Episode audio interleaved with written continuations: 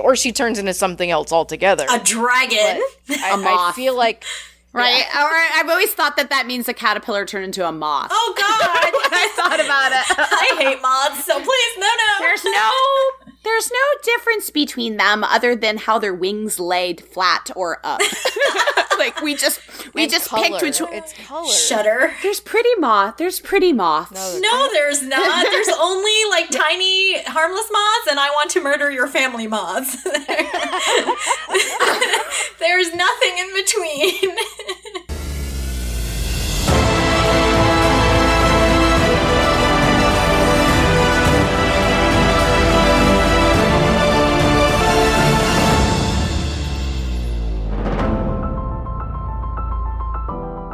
Welcome to Word of the Witnesses, our 12 Monkeys rewatch podcast. This week we have the pleasure to bring you the conclusion of Beep and CC's conversation with our friend Alicia. Enjoy! All right, so are you ready to get into the episode?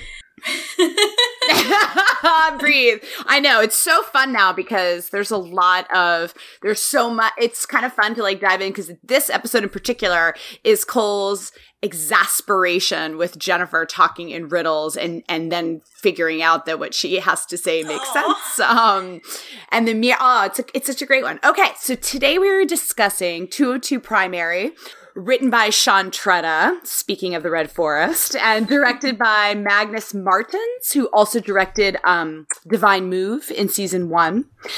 Um, I, this episode is like a feast. Mm-hmm. Like I, I was, I, I couldn't believe how much. I mean, obviously, it's entitled Primary. It's our first look at um, the mythology of primaries and getting a sense, almost as Cole does throughout the episode, that there's a much bigger picture um, of, of things going on here, and Jennifer is part of that. Um, but also, there's, I just think it's really interesting how the episode plays with. This is the first episode where time changes. Mm-hmm. And so, but there's two, it's almost it's time changing, but it's also a very like character rich ex- exploration of how the characters have changed. Yeah, you'd think like the time shift would be like the central. I mean, it is narratively kind of the central thing that happens, but it happens so early in the episode that I was so confused because I hadn't rewatched this episode in, in a, like since I first watched it. And when I was, I was like, oh, it's only been like what 14 minutes. I was shocked. Like so much happens in this episode. Wait, but back up for a second. This isn't the first time that time shifts, right? They just kind of undid that last one because I mean, when Cassie's killed in the night room, they have to go back and undo all that stuff. Oh, that's oh. yeah. But I mean, that's true. This is kind of the shift that sticks. The shift that sticks and the shift that's for the better. Sure. That right, like changes right, right, the that furthers the plague and deepens the mythology. Right. The idea that, yeah, that's a really good point. The idea that they are actually moving the needle and that they, what they're doing can actually change time. Have an effect. Mm-hmm. Yeah.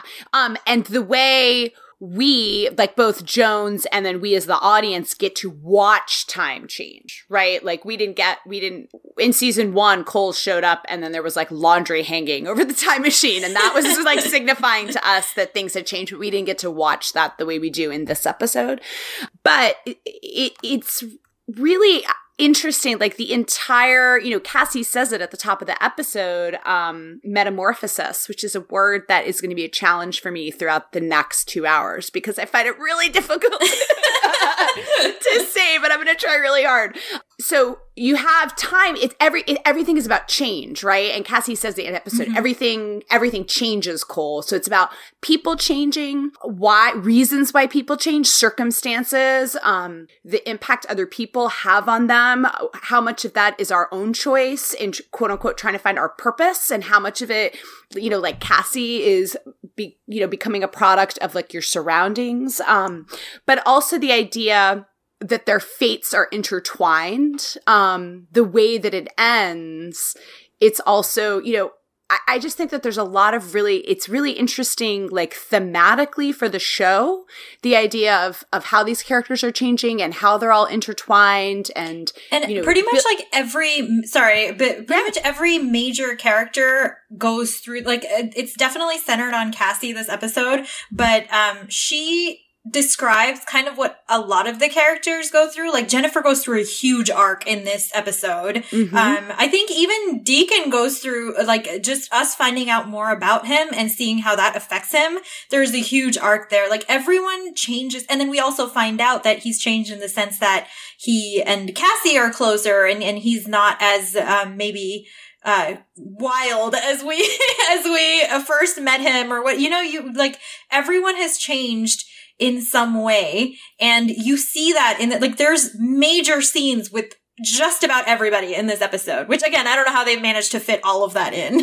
Yeah, I I feel like now doing this rewatch, this episode is a sign of the like like excellence that this show Mhm. will reach in terms of character development and and letting the audience have time to really kind of like dive into that because there's so many conversations and so many scenes that are getting at who these people are, how have they changed, um, and really like mining the drama and the conflict in that.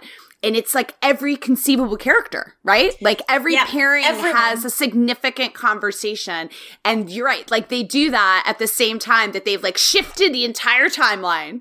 and like I don't know how they pull it all off. And I think ju- it's like really, episode. it's good foreshadowing, I guess, and that that they they're telling you that all of these people, when they do something positive, or when they enact positive change, whether it's Cole towards Jennifer, um, or even like the fact that uh, so far they've let let Ramsey live, and like you know that they don't kill him right away, and it's like little things like that. That those are the things that make a difference later on.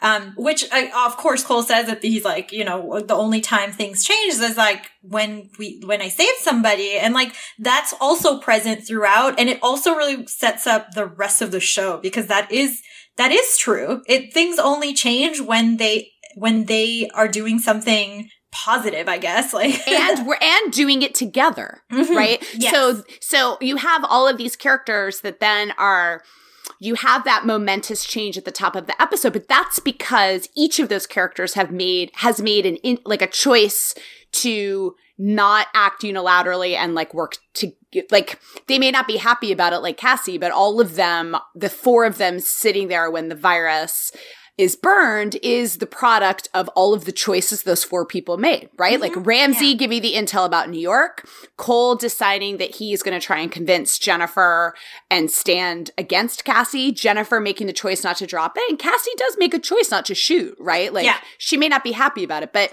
it's And- also goes to like the end of the episode and they're like your fates are intertwined. Like not only is it doing something positive like saving a life or as as the daughters characterize it like an act of mercy but it's also them working to even though they're not happy about it they're working together in that Yeah, at the beginning of even- the episode. So even with Cassie, like the choice to not shoot for sure, but also, um, it was interesting that, like, I'm so, so happy that they did give us the flashback, which is like the, I think the first scene in the episode, um, because they show like Cassie going out with Deacon and the, the rest of the West Seven to get supplies. That's a choice she makes. Like Jones doesn't go out. The scientists don't go out to get supplies. She chooses to fully become a part of this world and like learn how to shoot a gun proper. Like, you know, and even, even though like whatever her, um, emotional hardening or whatever, like she, she makes that choice. And later down the road, like simple things like fighting skills, like she couldn't hold a gun properly or whatever. Yes, she was a quick learner, but like her choosing to learn about that new world actually helps them a lot later on too. Mhm. So, so Yeah. like she has made that choice. Like when she, um, like the the fact that they show her like putting on the mask and picking up the gun and it, like that's a choice she makes to become fully a part of that world, and and it hel- it only helps them later on. Yeah, because she really shouldn't be going outside. Yeah, Right. She has to wear a mask even to walk outside. Mhm. Yeah. And, you know, the other thing that's interesting is uh, Deacon is also making a choice to go out and get supplies for the time machine. You know, Deacon Deacon didn't have to do that. Like all he wanted was that bunker for shelter. Um and I don't I mean, I guess maybe when they messed up the machine, they didn't mess up the generator, right? Like they Yeah. still have electricity. He still has everything he needed to just move the West 7 in. So Deacon's also making a choice and he says it in the later in the episode, he's talking to Ramsey, our time machine, and Ramsey's like, what oh, it's like your like what?" Um, and so Deacon's also like has a even in these opening scenes, it's a big character shift for Deacon, even if it's he's more in the background um of Cassie uh, of that monologue with Cassie but he's also made like an affirmative choice to help the mission when he really didn't have to Yeah. right? Like he had all of the force. He's in charge um once they got the messengers out with the West 7 and he's making a choice to take risks and go out and get tech so that Jones can rebuild the machine. Yeah, it's really good timing for them to show like to talk about his backstory in this episode too because of that because like those two things combined i was like oh deacon i remember when i like started loving you. So let's break down because it is um it's a great it's a great flashback and it's Ooh, yeah. really elegant in how much it tells us in very short amount of time like it's not even the entire opening you're right like it, it takes us up to cassie on the on the rooftop now alicia you um made a great discovery the so before we get into the monologue the song that's playing is Right. come to me by kelsey carter which is a cover of a song by you. You're the one that researched this, Alicia. Mhm. A cover by a song by who? By otis redding these arms Who of also- mine and so, what are can, go? It's I love it. Can you? Yeah, do- yeah. yeah. So, cause yeah, it was kind of tricky to find this song, but I actually just like looked up her and 12 Monkeys and it was like a whole like rabbit hole, haha, through SoundCloud. but, um, but the lyrics of the, of the song are come to me and forget the past. Think of the life we have ahead. And then later, days are getting so lonely, life are getting so blue. Time has come for you and I to get together and we'll make two. And then near the end, it's, I need some love just to stand right by me. You know that these arms of mine, they have been so lonely. Uh, Ah! yeah. It's so those words are so. You know the fact that it's like by the same. It, it- it's a cover in a female voice, Mhm. right? And this is the monologue and a flashback that is from Cassie's perspective, which is awesome, right? And in the woman. song, like if you go and if you were to go, it's such a good Easter egg to go in and listen to it that that these arms of mine is part of it, which is like such a Mhm. callback to happier times. Right. But also like, you know, we're we're now opening like we opened the series with Cole in the Apocalypse. Um and now we're opening this season with Cassie in the Apocalypse. Um and you know, it, there's so much subtle, well, it's just facial acting by Amanda Schull because you see how she is, you know, there's that shot of her looking through um the window and the door. Um and I mean the words are definitely like we'll get into those in a second and there's a lot of regret and kind of like I don't know, almost like being resigned Mhm. to what you've become. Yeah. But but she's also like mourning it, right? And so when she's looking through the window and you have this song come to me in these arms of mine, you're kind of wondering like what is she thinking about Cole? Is she mourning who she was? Like probably all of that, right, is Yeah. going on. I think And- Amanda did such a good job in like all those like little micro expressions of like steeling herself or like just like you have to do that like you know in just those like little moments you saw that she's like kind of forcing herself to do all of this. Like this is not her this is not what she wants but this is what has to be done right now. And so she's going to be the person to do it and like just deal with it which it's it's so heartbreaking. Yeah, I mean, we will, you know, throughout talking about season two, we're going to be on our Cassie defense squad. I know, but but repeatedly throughout the episode, when she takes the hardened stance, you then do get the shot of of seeing the emotion, right, and Mhm, like what she's mhm. shutting down or remorse. Um, yeah. Now it's interesting because the song will return at the end of the episode because it's the song that Jones will play for Cole as evidence of people out there in the world broadcasting by shortwave radio. And so while the song at the beginning is kind of like a soundtrack for this like desolate um, and really hard existence that Cassie's living, they're then going to use the song at the end as like a sign of hope. Um, when Cole is is a little bit um, questioning whether they're really kind of moving the needle against Army of the Twelve Monkeys or not, and Jones finds inspiration and, and hope in that song, as she puts it. So. Oh yeah, and and Cole is back in the future too, like that, or back in the future, but you know, like he's again, he's in the future too. Like it, it's such a, it's such a like victorious moment. I, I love that scene so much. And like, it, it, yeah, I didn't even realize like, I, I don't think I realized it was the same song, honestly, which is, which is crazy if you, but like I had, I was so involved in watching the episode, but like it was such a hopeful end. Like I, I was like, first of all, it's like setting you up for the rest of the season and all of that. But, um, but yeah, I was really happy that they, that they just like placed it in a way that you're like, yes, okay, things are starting. It's happening. All right. So, all right. So the monologue is the f- um, third time in the show that we've heard this monologue. The first time from a character other than Cole. Um, I think Jennifer does it too, right? When she's lost at the beginning of when she's lost in France.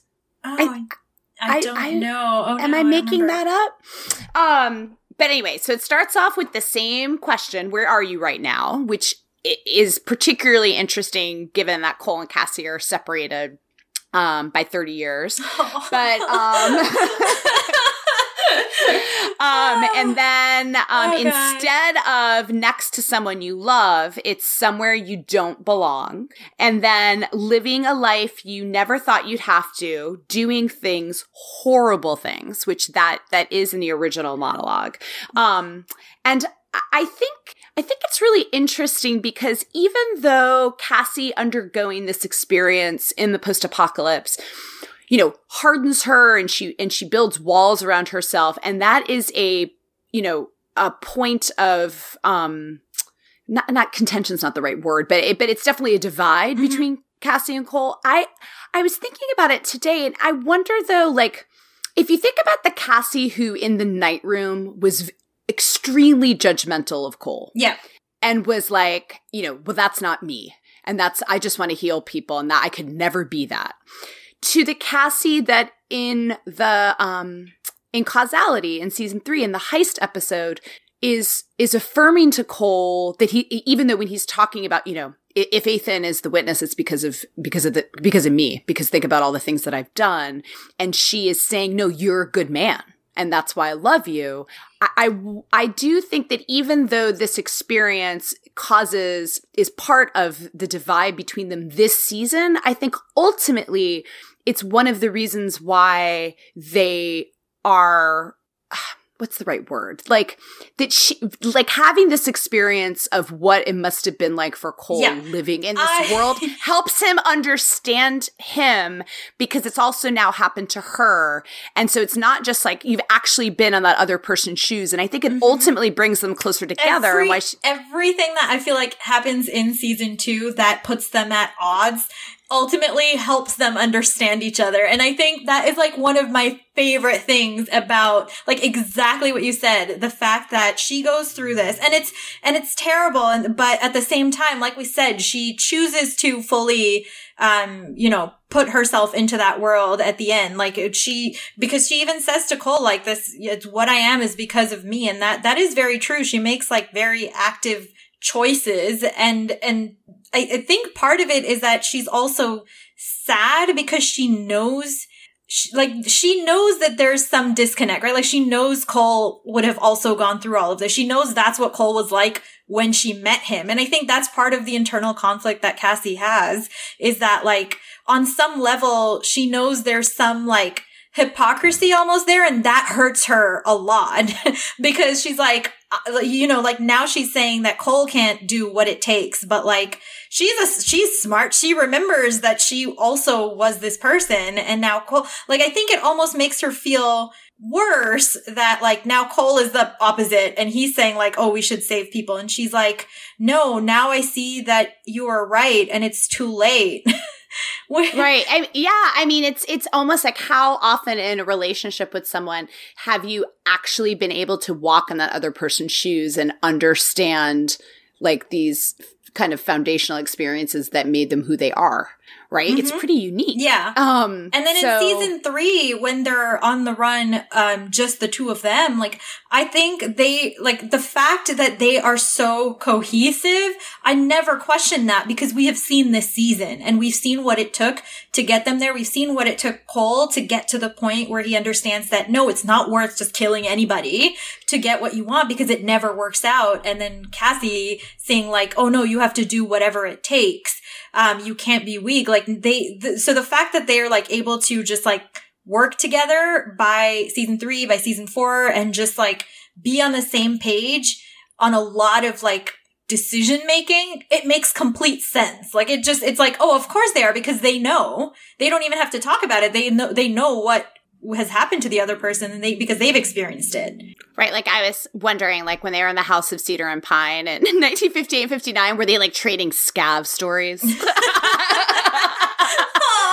I'm like- laughing, but I'm crying mm. inside. Be like, no, but I took on five scavs. Like, um, okay, so the next line's things you never thought you'd be capable of, no matter how hard you fought. You'd have to live with it, wait it out, transform, evolve, metamorphosis. And that is, you know, as we were talking at the top. Such a meaty line. God, it's so good. it's so good and it and it applies to so many of the so many of the characters like you know throughout the show but particularly in this episode then there's you know the line and sometimes you have to accept not every caterpillar becomes a butterfly which is just like ah oh my goodness. This so I love this monologue because like when I first heard it um i so i watched season one like along like when it first came out um and then i watched it again recently when i binged the whole show and like I, I almost like because she because uh, Cassie says the monologue in like the same like cadence as like the other monologues. It feels so creepy because it's like a funhouse mirror version of the original monologue. Mhm. like oh, it's it's not quite right. And then and then I was like oh, let me listen to it properly.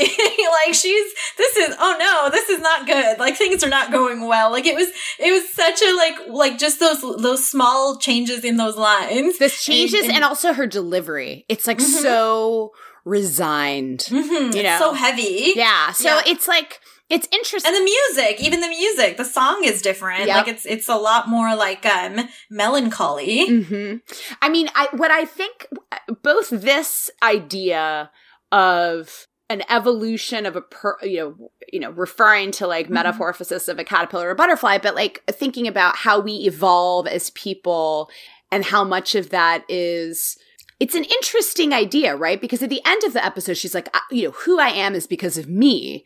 On the other hand, it's clearly not just that, right? Some of it is Yeah. some of it is choice and some of it is events, circumstances, who else she's around, right? She's quoting Mhm. Deacon. Um and you know, so all of those ideas of how much of it is a choice that like we c- are free to make and how much are we a product of our circumstances it's true for cassie it's true for jennifer it's true for a lot of people in this episode but what i think is interesting is this line right now is is kind of symbolizing cassie recognizing who she's become Yeah. and she owns it and she's like Mhm. this is my choice but she doesn't the way she delivers the line doesn't sound like she's necessarily like she's saying this is not who i ever thought i would be but then obviously the line's going to come back it's going to be the christmas present that cole gives Oh, her Yes. with the butterfly right which is then like the a ultimate symbol. Yeah. Right? The ultimate Ah. symbol of her breaking down those Mm-hmm. walls and connecting with another human being. It's the phrase that's going to trigger her memory when they're in Titan in the season finale that they were in love and that and the life that they had together. And it's also the symbol that she and Cole are going to paint outside Raritan to guide her home when she escapes from Titan. So when you when you think about like all of that like all of what you're saying later on like you kind of realize how good of a setup this beginning of this season is. Like it's it's wild because you're you're just like, okay, this is where Cassie's at. She's in a dark place, but she knows like she knows what she's doing because it's not like she's forgotten who she was before or anything like that. She she knows that she's made these decisions and that um they're, you know, they're affecting her, they're affecting her relationships and all of that. And like I mean, of course, having to remember that like she like Aaron died and all of that like crazy stuff happened, and now she just thinks, oh, I'm buying into the mission that was always there. Um, and Cole's the one who's changed. Like, how dare he? but like, it's such a good setup because like they haven't seen each other. Like Cassie's been there for eight months, and Cole has been here, here like in our time, and just like I'm, I'm just I, like I don't even know. I have no further comment. Like it's it's just an incredible setup for the the story um to to like progress from here. Yeah, I mean to think that you're t- that right now it is describing a Cassie who is hardened and has her walls up and mm-hmm. we're we're a little bit of like as an audience like wow what happened to her, right? Like mm-hmm. watching that and to think that then that phrase is going to then be turned on its head because she will continue to evolve, right? Yeah. There will continue to be metamorphosis and it will be, be through human connection and through love, right? And that's how, that's what's ultimately going to bring her back to her own, like recovering her own memories. That's what is going to bring her home to Raritan and being able to find everyone again. Um, in, you know, early on, what is it? In, it's in Brothers, right? Where she was like, she'll see the butterfly symbol and then we'll see later oh, on, yeah, right? That she uh-huh. painted that symbol yeah, for herself. her. So, it's interesting because it's, it's, like a beacon to her. Yeah. Which is, yeah, which is amazing because that's something that she thought she was rejecting. But no, she was just this is just a whole person that has these parts and that that is that is growing and what they say transforming, evolving, all of that. It's like such they're they're good choices in words um because they all they all um imply something positive. Right. And it doesn't mean uh, whether it's whether it's Cole or Cassie or Jennifer, whatever they've done in the past, whoever you think you are, I think what the show explores is that doesn't mean that's who you have to be tomorrow. Mm-hmm. Right. And so, oh, yeah, the, this idea of evolution and metamorphosis, it's not static. Um, so. And that you don't forget what you were before. Like that, that it doesn't just go away. The things that you did before or the person that you were before doesn't just go away. And it's, that's true for, for Cole accepting the things that he has done before, the things that he had to do. And that's Cassie, um, moving on from this point, being like, this is a part of her. Um, which I, I really like that they don't just sort of like forget that all of this happened, but that it makes them stronger as individuals and as a unit, which again, such a good setup. Oh. Yeah. All right. So that takes us to, I love, it, it takes us, takes us straight from Cassie. We, we see her getting the injection. It takes us to the rooftop where the last episode left off, all the way up from her perspective. Then we will see what happened in the alley and we follow Ramsey up to the rooftop. And then we have the big face off. And I love that even though this this scene is so tense. You have that phenomenal line from Ramsey that's like this again, like from the season finale that we like just watched from season one. So it's so great, but these there's so much like even with the, like, I love this scene right? so much. It's okay. He's with me, with you. Like her face is like what the fuck. Um, and we ran, you know, we went through sort of the like debate um between Cassie and Cole and their different points of view that got them up to this face off and why. They're both right, which is why this face off works right so well. They're both right. But what I wanted to focus on for this episode is because um just because we did spend a lot of time last time on on the on oh yeah yeah, yeah. it's a great cliffhanger right. oh my god yes seeing both their points of view but here I wanted to talk about sort of like the the Jennifer of it all in this scene because the way that Jennifer will look back on what happened in the rooftop mm-hmm. and that she has the way she has told this story to the daughters so the way the daughters then communicate it to Jones is that Cole made it. There's a lot of people making choices on this rooftop, right? And what mm-hmm. Jennifer remembers and what is a seminal moment in Jennifer's life is the way she describes it is Cole made a choice and it, and she describes it as an act of mercy. right? And Cole takes a huge, like, it is a huge risk. Yeah. I mean, she is dangling a glass vial over Chinatown in And New York City. it's Jennifer, so you're not hundred percent sure Right.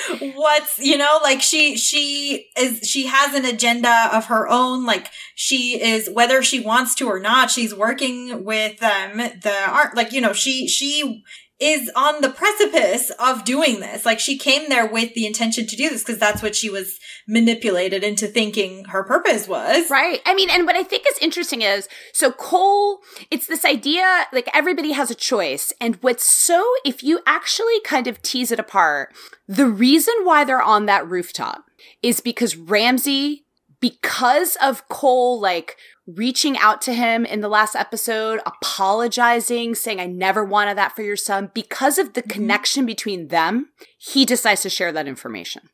Which then you take Cassie at the top, and then like you've got Jennifer hanging like with the vial.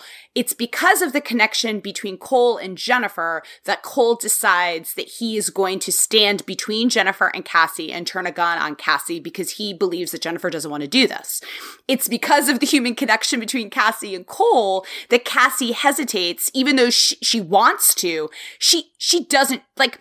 I guess it would have been a risk because if she shoots Jennifer, the vial drops, right? And it's really Yeah, But she's, so true. But she still decides, like, she doesn't pull the trigger, and she doesn't well, shoot. some some part of him, uh, some part of Cassie still like fully trusts Cole on that level, and you can see that like the hesitation of her, of her just like holding the gun and being like not a, like she's like there what and, and to do what needs to be done etc but like you see you see the the cassie that we knew in season one being like peeking through which is because she sees cole after such a long time and it's like oh yeah like that happened eight months ago before Right. I did all the stuff. And um, one of my favorite things about Twelve Monkeys is, uh, like I said it earlier, is this is the relationship between uh, Jennifer and Cole. I think it's like one of the most special friendships, and this episode is so important. Of course, later in the episode too, but like in this moment when when Cole takes his stand and protects Jennifer, um, I like I feel like they act- like first of all they easily set up the fact that that is what helps Cole come back to the future, but also like just everything that goes on from their relationship after that. Like Jennifer is so important to the mission too, Mhm. and like no one has recognized that yet. but all of it, all of it begins with a very simple. He's he. All he's asking her to do is to trust him. mm-hmm. And she does Yeah. because of the way he has always, like, even if he has been utterly confounded by her all through season one, um, he has always I and and you know it's like this connection that the two of them have Mm-hmm. while the voices stop in Jennifer's head right when Cole talks but Cole has always he is the first person who listens to her, right? And so when he's saying, like, trust me, it's because of Jennifer's connection to Cole that she makes that choice. So I just think it's interesting. It's like this dominant, like, the reason why they are able to stop the virus in 2016 and delay it for two years and change the future is all because of a domino effect of sort of human beings being interconnected and caring about each other and trusting each other. And that goes all the way to the end of the episode, right? The reason why mm-hmm. Cole shares the information about the 1944 photograph with Jones is because they reestablish the trust between each other, right? So the whole thing that's making the mission possible is what the daughters say at the end, right? That our fates are intertwined, that people are intertwined, and that's what makes the difference. Um, and that's i mean even cole and cassie kind of being like yes they reaffirmed their um their commitment to the mission but that's that's also like i feel like them looking at the picture looking oh other things have happened in their life they understand that like they they are also saying like okay we hate each other right now i guess but like we're in this together too like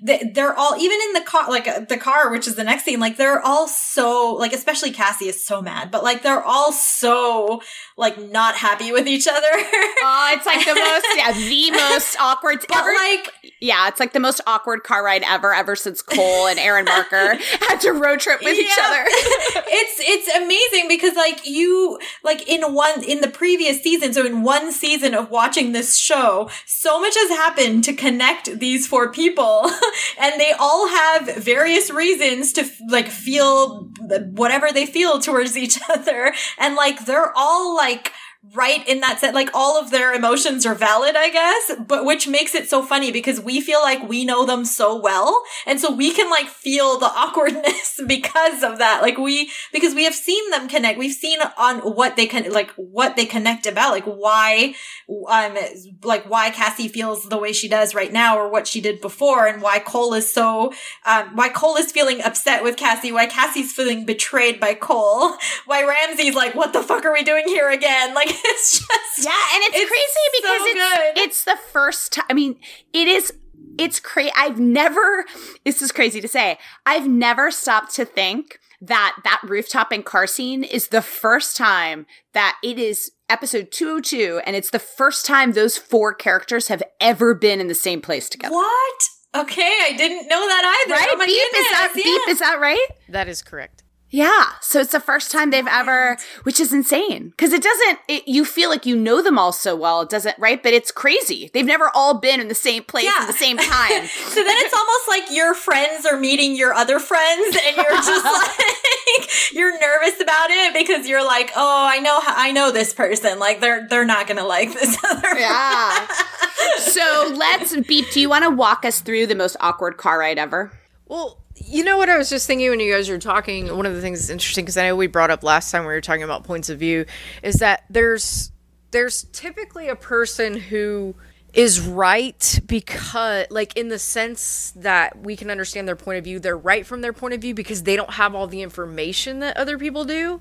And that mm-hmm. person who doesn't have all the information at least up until season three when we get into the eighth and stuff always seems to be cassie so she's constantly being asked like trust me trust me trust me but it's like why won't anybody tell me the fuck what's going on oh that's it's that happens in season one as well because she's like no it's my mission too yeah it happens constantly ah that's she's annoying Just like, what do you mean he's with you? And like nobody tells her. You know what I mean? Like it's always just like I've made this sweeping statement. Just believe me. And it's like, wait, like you know, yes, I've been in the future for eight months, but clearly some stuff's been going on here. So like, before you just say trust me, can we get like five seconds of like how in the fuck we just got to this roof?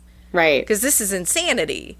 or I like mean- why are we trusting jennifer like why are we listening to jennifer now like especially the last time they met was like really when did uh, cassie and jennifer meet When she last slapped her. when she slapped her right that's i was like i don't think they met I after don't have that time for your crazy bullshit. yeah. I mean, it's interesting because um, I- I've been thinking about like Cassie and Cole in season two, and if the theme, if the theme of the show and the theme of this season is saving a life versus taking a life, right? Like hope versus revenge, um, or or or violence um, and killing as the first option, then who Cassie becomes now means that she is often at odds with what seems to be the thesis. Do you know what I yeah, mean? that happens with her frequently, right? Which So she's wrong about killing Jennifer. She's wrong about she and Ramse are both wrong about going to Titan. It's not till we get to season three that then they're gonna flip that and Cassie's the one that's like symbolizing like the hopeful choice and Cole is the one, right? But like the whole season. And so it's it's um it's interesting, right? Because you're right. She doesn't always have all of the information. Um, sometimes she has more information than other people, right? Like uh, Ramse and Cole have no idea what the hell the messengers are, or she's the one that has the visions of Titan. But but if the thesis of this season is is choosing love and choosing hope, then Cassie's not going to do that. Like Cassie's constantly set up against the thesis until we get to 212 because that's her journey, right? So is opening back up to that. Well, it's interesting what even back to when Alicia was talking about Alice in Wonderland and then tying it into the the um, statement about how not every caterpillar becomes a butterfly. I mean, just strictly when you're making that point about how things go out of order, and she's like, "Look, my finger's bleeding," and then pricks it, like you were saying about the White Queen. Was that who it is? yeah, That's. yeah. I feel like Cat uh, Cassie is the butterfly who turned into a caterpillar. Oh my god, my heart. Yeah. and then back. Don't get me wrong. You know, I mean, Mm-hmm, there's that new transition, or she turns into something else altogether. a dragon. I feel like right? Or I've always thought that that means a caterpillar turned into a moth. oh God! I hate moths. There's so no, no, no. there's no difference between them other than how their wings laid flat or up. like we just we And just color. picked which. It's color. There's pretty moth. There's pretty moths. No, there's I, No, there's not. There's only like tiny, harmless moths, and I want to murder your family moths. there's nothing in between. Just personal. Uh, yeah. Okay. Anyway. Scientific observation. No big deal.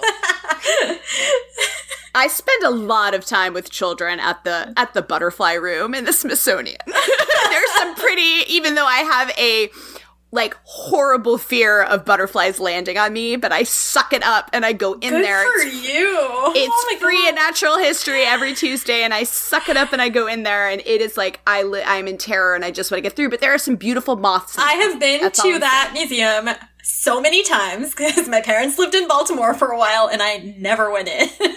Oh man, I, I can't say no, but it is like facing my phobia of bugs landing on me That's good. That's really good. all the time. Okay, so Continue. Yes. in this Yes. car ride. We we one of the things that we know the show does well is that they always allow people to have conversations. But this little uh, scene is a conversation that is going nowhere. They're talking at each other. They're talking past each other. The lines, you know, um, I mean, basically everything they're saying to each other is like an underhanded, like they're just like slap, you know Oh yeah. like when create when an um, oh, who's that about? or like, what happened to you in the future? And why were you with him? Like everything is just like an accusation. Like, Ramse bringing up Deacon. yeah, yeah, I love. So I gotta say, Aaron Stanford has some phenomenal what the fuck faces in this episode, and his face when he says Deacon is like, "What the fuck?" When he like turns back around to look at her, like, "What is happening in the future?" And her Um, face is like, damn right. Yeah. Um, but there's so much that they like these four people have so many different pieces of the puzzle, right? And so there's like the trying to figure out what the hell is going on, but there's also the all of the personal like Cassie is sitting in the car with the two people that she thinks Cole has chosen over, Over her, yeah.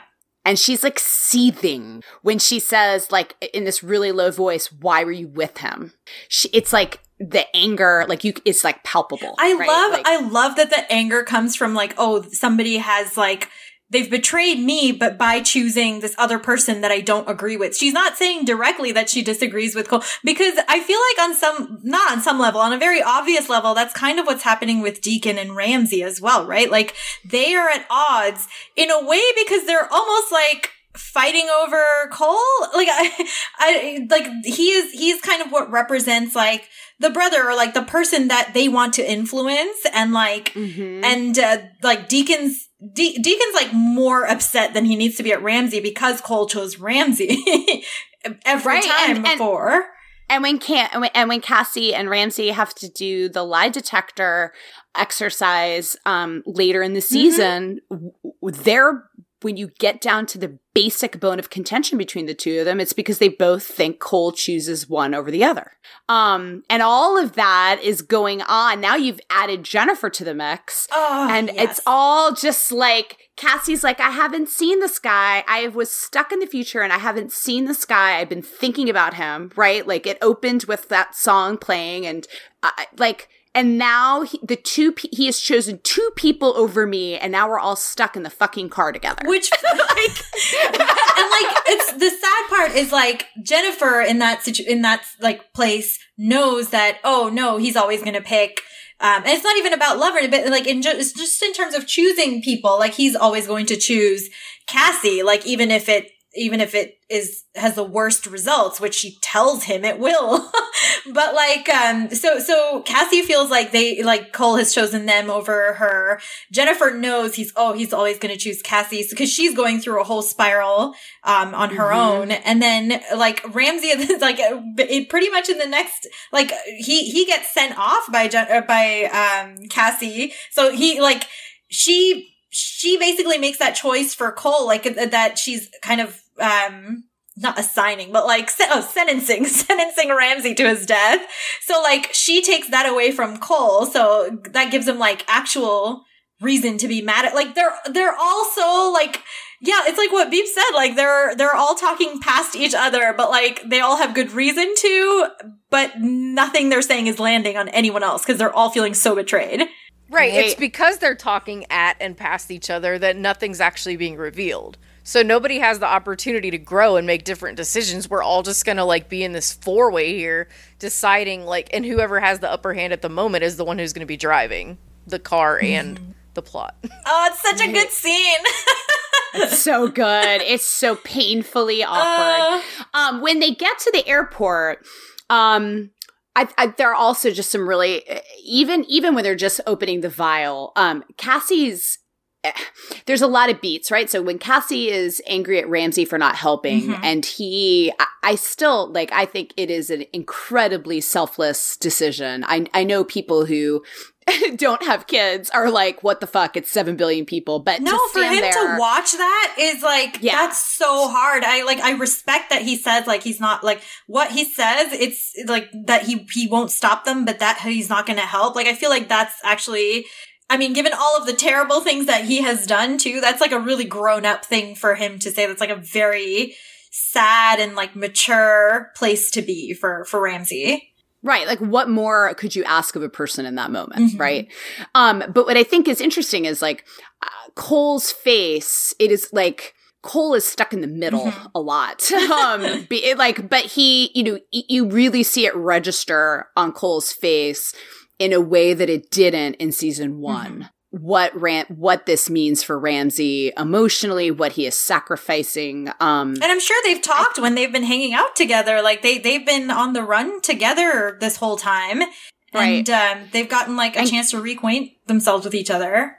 Yeah, no, but I think there's a lot of really interesting character beats. Um, so so Cassie opening the um one of the cases and she sees the vial and she's just like again like seething at the idea right like because think so about mad. it from Ca- from Cassie's perspective and if we just step back like look I love Jennifer Goines my heart breaks for her in this episode but if we could just look objectively from Cassie's perspective Jennifer was going to kill 7 billion people because she fucking wanted a purpose? Like, mm-hmm. what the fuck? And Cassie doesn't so know until a few episodes or one or two episodes later. I don't know. She doesn't know until a few episodes later about Jennifer's like abusive background. Oh, absolutely. And she doesn't know right, about yeah. what she's gone through with Olivia and like that, all the things that she was promised.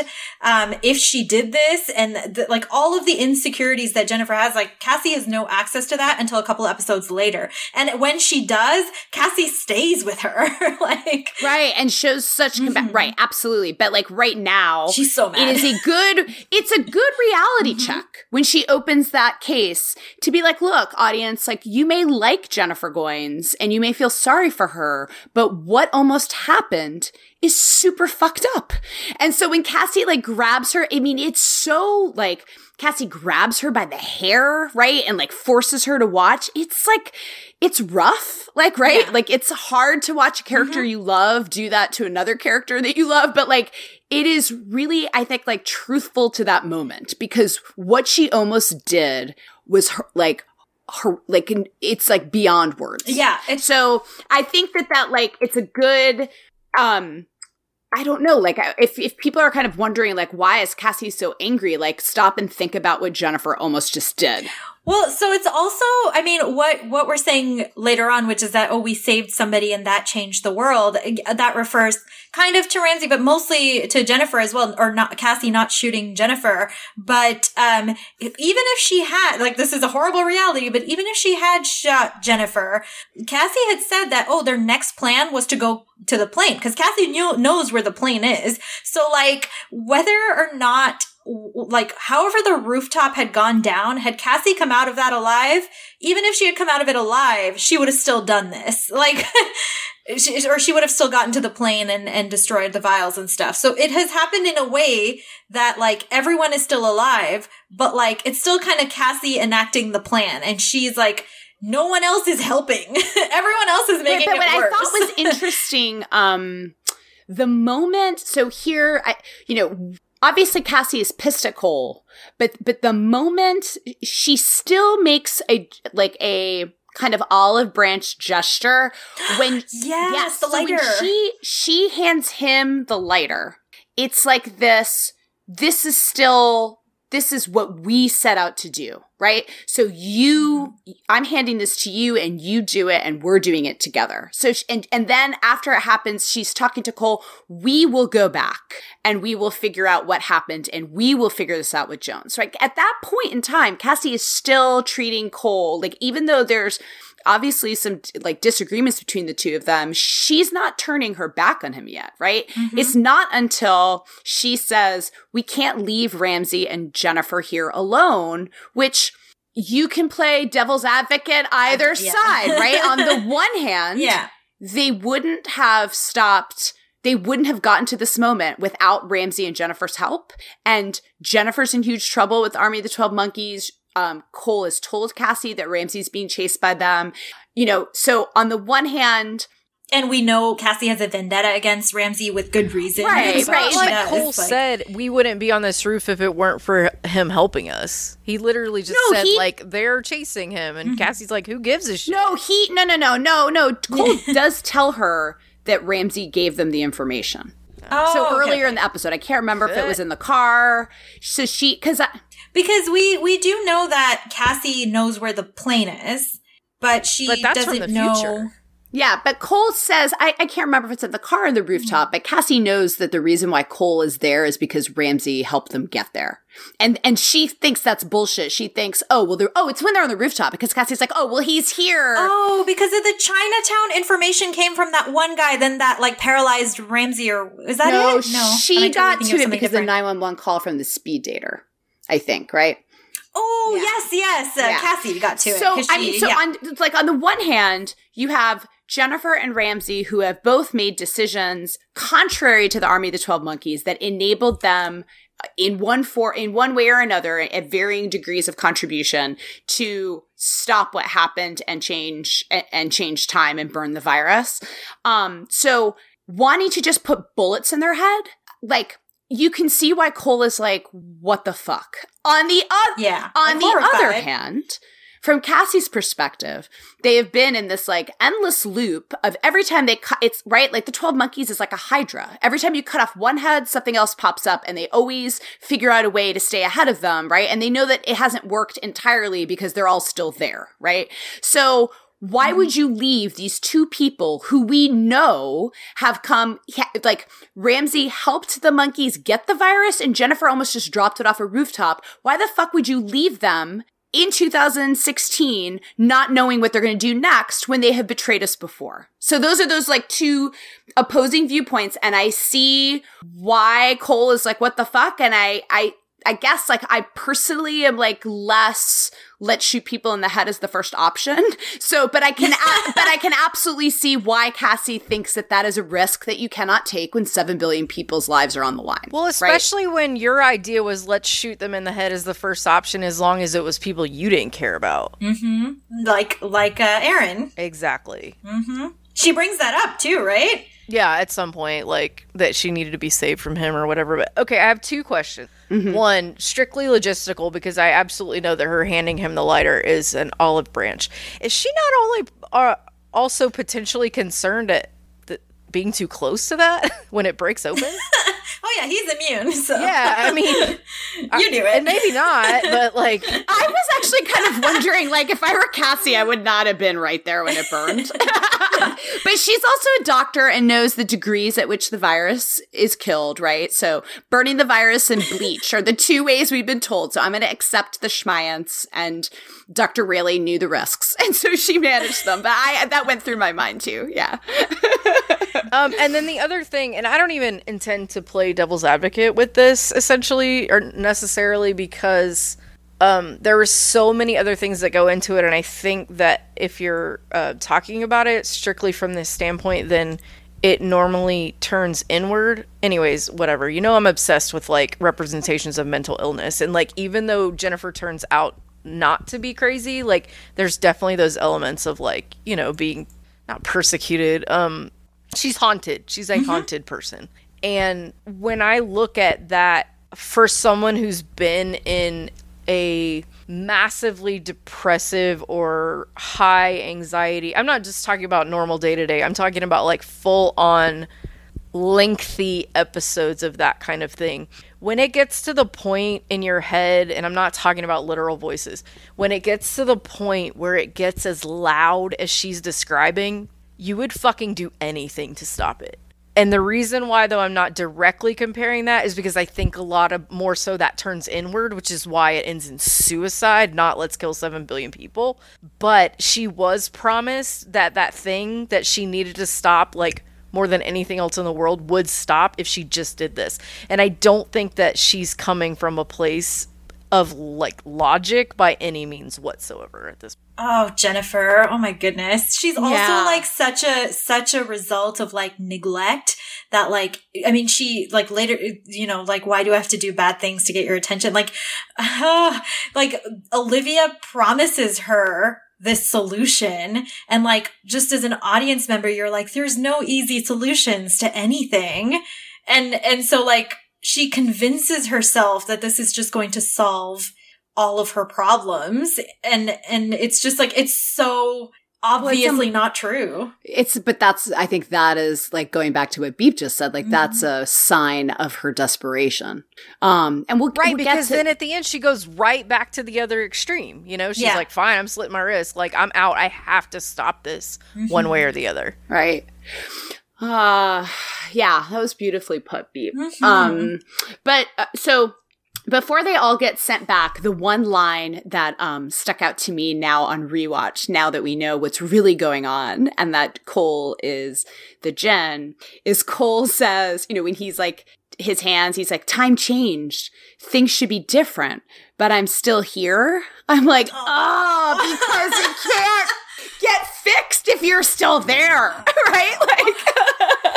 There's there's another line towards the end. This this episode has got some like doozies of uh we'll get to the other one that's about Cassie and Cole, but like that line now you're like if Cole's still there, then of course not it's not fixed. And we know that now, right? Like it's just like the same when they're like, well, but the virus still, you know, still breaks out in 2018. It's like, yeah, because you guys fucking dropped the vial at JFK Airport. right?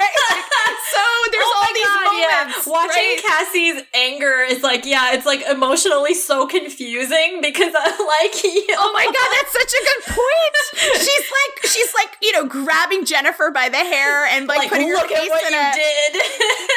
And now I wish like uh, Jennifer obviously doesn't know that, but maybe there's like primaries in her head being like, "Look, bitch, you're the one who actually does it." right? Like, in every time, right? Like that's what Ethan says. Yeah. Like she releases the plague, but like she's yeah, like watching it with context, she's so angry and like there's it's so sad. Like there's a part of it where every every single person and like all four of them, like they they have like at this moment in time, they all have such little self worth, which kind of breaks my heart. Like Jennifer, we just talked about, kind of we we know um and and the, cassie for example doesn't find out about about her story until later but like we we kind of know what's going on with jennifer but like the fact that cole like yes it's the mission that you know once they once they figure things out he won't be there but like the fact that he's saying like he's still here and like that's that's d- disappointing it just I, like there's something really sad about that and and even like um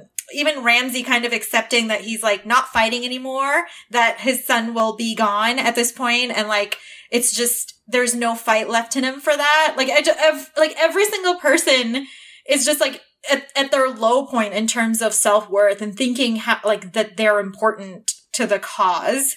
Which Yeah. which is just like it's such a like terrible place to be, and of course then then like this as the season goes on, you that that changes and and they um i mean especially with ethan and everything then they really realize how like intricately um important they are whether it's in a good way or a bad way but like at, like this early on they all just are kind of ve- feeling very unimportant and very worthless and i'm just like no you're so important I know, I know. But um, when Cassie makes the decision to send Ramse and then splinter away herself, um, I love like um. I, a lot of people have come on and, and folks associated with the show have talked about the kind of like just like acting chemistry that Aaron Stanford and Amanda Schull had. But what I like really admire I admire it so much because in this episode, the chemistry, the way it's playing out is so different, right? Mm-hmm. So like it doesn't matter if it's like banter or romantic, like here it is Cassie being like, you forgot the mission, right? Um, and you're letting your emotions get in the way, and she is so fierce. And then Cole's what the again what the fuck face is so good right and you totally because of the because like that like because of the acting in that moment i totally like just feel like what both characters are feeling. Um and it's uh, and maybe maybe the first time i watched i was more on the cole what the fuck face because but like now like when you rewatch it and you really like kind of dig into like what was cassie's point of view um it's just it's so good. But like right before she splinters away even though she's taking that hard line and she is making like that decision to like leave him stranded like forever. There's no reason to think that she's going to see him again. She, you do have that beat where you see the remorse and she says, I'm sorry. Um, and that's just like a consistent thread, like just through this episode, but also like Cassie taking the hard line. And then you see kind of like how she. Yeah, you see inside her. Cassie being like, oh, I hate this. yes, exactly, exactly. So we, so I who, think that so, in some ways that's less about her seeing that he's like a wild card and you know is off mission which for sure i mean i get that perspective from her right now but i feel like in some ways he is a liability for her mm. which is why she's like i can't even if you're not right on the same page with me like mm-hmm. i can't have you fighting me because i can't like you're you compromise me and the fact that he's still there like they know that they the mission isn't over so like she does need to get back to work Right. There's a lot, like, there's a lot to unpack there. Like, Beep, I think you're right. There's many levels of emotion. There's, if he's not on the same page as me, then I got to shut this down because he's going to, he, like, when she's saying you're letting your emotions get in the way, eh, her worry is then it will, then she will let her emotions get in the way, right? And it will compromise her Right. And has she not? I mean, because even though this is like such a tense standoff, like, up until the point where she sends Ramse and, and doesn't take him, she does everything that Cole asks of her. Mm-hmm. Mm-hmm. Mm-hmm. Yeah. There's also like a kind of personal betrayal. Like maybe I'm reading too much into it, but when when Cassie goes back and tells um Jones that Cole has abandoned the mission, she makes a point to be like, his emotions, right? Like he's emotionally compromised. Yeah. And then she says Ramse and she says Jennifer. Mm-hmm. So there's definitely like some, why is he choosing these people over me? And they play with it a little bit, but like, uh, you know, this from Cole's perspective, Cassie doesn't know this. Eh, this is the episode where sort of if there were any romantic tension between Cole and Jennifer, it comes to a head and then dissipates. But like, Cassie isn't like she's she like their last meeting, she sees the way Jennifer was like up in his face and like jealous of her and all of that. Yeah, so, the beat is there because it the, it's the same way in the car. The that beat with Deacon is there. Like they have placed it in there where it doesn't go anywhere, but it still lands for Cassie and Cole individually, and they're they're still betrayed like i mean cole continues to be betrayed by the deacon thing for a while. But um but cassie is de- like there's a real sense of like she's saying the word her words are saying you betraying the mission but her face is saying you're betraying me. And ah, that's clear exactly. like throughout like everything. And yeah right up until her scene with jones too. She's like she's just like she's so clearly like personally mad and she's trying to be like this is what is happening but she's she's furious like cassie not forget the mission or anything like that which right. and it's very it's very human right mm-hmm. like it, it's funny that cassie there's a lot of reasons why cassie and cole are both annoyed respectively by jennifer and deacon that have nothing to do with each other right? Mm-hmm. Like Jennifer has been a bitch to Cassie and it can be extremely frustrating to like try and deal with when you feel like you have time pressure and you're trying to save 7 billion people. Deacon is like, dude, we saw Deacon in season 1. Cole has plenty of reasons Yeah. to be like why the fuck is everybody cozy with this guy? But it's also just being human beings to have been separated for a year and then you smash back together and now cole's picking like picking jennifer over cassie's point of view. And at the end it, like cole's like yeah I, I see everyone's cozy with deacon right? It's like so human to like be like that thing that like kind of sticks in your gut and is like annoying you because it's also just about the personal and they're jealous right? Like yeah. So And there's yeah. even there's like a, a weird level of like when she is telling Jones that Cole isn't coming back and Jones is visibly upset about it. And um like she's saying okay like Cole is no longer part of the mission and like I'm the mission now. Like you're you're it's like kind of left unresolved. And then at the end when Cole comes back and and Jennifer or Jennifer Jones and and Cole are talking and like she's like you know they're they're once again kind of um con- like saying okay we're in this together like it kind of makes me sad for cassie because like cassie's like not the first choice here. Like clear like like jones is so relieved. I mean, knowing what she knows about her interactions with Cole and whatever, but like Jones is is clearly relieved that that Cole is back and like, okay, they're in this together and everything. She's his grandma, no, but but like, but it, it was, it's kind of like, it's a weird place for Cassie to be because she's clearly like just playing a part here, or that's what it feels like. And so it's, it's like upsetting on a second level for Cassie where she's like, oh, she's being this person, but it's not even like, the person that that they were originally looking for or wanting, which is really sad. Well, so if that takes us to 2044, we have the r- really, really cool, like the music and the visual of the montage of time changing, which I think I remember from another podcast took like months to put that all together, um, to edit it. Oh, um, wow. But what is interesting about it is, you know, it like so many of the decisions on this show, it it begins big with that with the evidence board shifting, right? And Jones looking at that kind of in wonder, but then it felt like it it funnels down to the personal because Jones is running to her room to see if the Hannah blanket, like what what is going on with the Hannah blanket. I had a question about that. So, time expert, why was the Hannah blinking and then it was like more clear than before, right? Like, is that just like a symbol to us, like because the daughters are there later? Or like, was that, was there something, like it came back brighter, right? Or am I crazy? I didn't see that part, no. okay, okay. As far as it coming back any different than it was. Okay, so it just sort of like flickered. And or then- maybe it was like already flickering. You know what I mean? Like in this scene specifically, mm-hmm. like when she pulled it out, it was kind of faded mm-hmm. already. You know what I mean? Like that wasn't necessarily part of. It wasn't meant to come back that way. My thought process was one, like everything was in flux. Two, theoretically, the change they made could have been much bigger. And it's almost like time was trying to figure out, like, can I do this? Like, can I not? I don't know. Like, maybe there were bigger changes, and it's almost like it couldn't abide that because of the things that it needs Jones and Hannah and all that to do because of Cole specifically. You know, it's like he can't go away. But I also think that it was, she was there to see. Like, my thought process on that would be a couple things. Like, was, does Hannah still exist at all? Mm-hmm. you know did did something change to where like she doesn't even have her or you know was that blanket just like gone of i i, I think that Did she not die? that's exactly and that's i think that blanket to her is such an a representation of hannah herself that it's like if hannah had been there she would run to make sure that hannah was still there you know Yeah, yeah. so it's like she needed to see what happened to that because it's literally her only link to her one mm-hmm.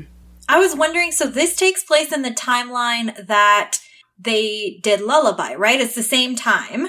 Um, the same timeline. So I was like, is the blinking like just the times that they like don't save Hannah? Oh my god. That's actually a really good thought. That's a really great thought. That's fun. Um, it's like all, all of the all the failed Yeah. attempts in Lullaby, each blinking. Dead, not dead, dead, not dead. Oh wait, oh no, yep, now she's definitely here. And we We're fine, her. we're fine, great. There's like there's two things so there's two things going on when cassie you know other than the like the kind of personal uh, the personal that's going on eh, both within cassie and within um jones about cole quote unquote abandoning the mess- mission which he hasn't it's just the mission as they define it right it's it's the means they want to use not not the end goal what they're disagreeing over is the means Well, we can say this though. I mean, uh, the one thing you can look at from their perspective, even if they want to go in like guns a blazing, at least they like have a plan. What is his plan? But he's been stranded. What the fuck is his plan supposed to be? like he and Ramse have been doing as much as they can. They're fucking blowing up cars on bridges. Like what what are they supposed to do when they're stranded? And by the way, Jones is fucking she always knew he was going to be stranded. Right?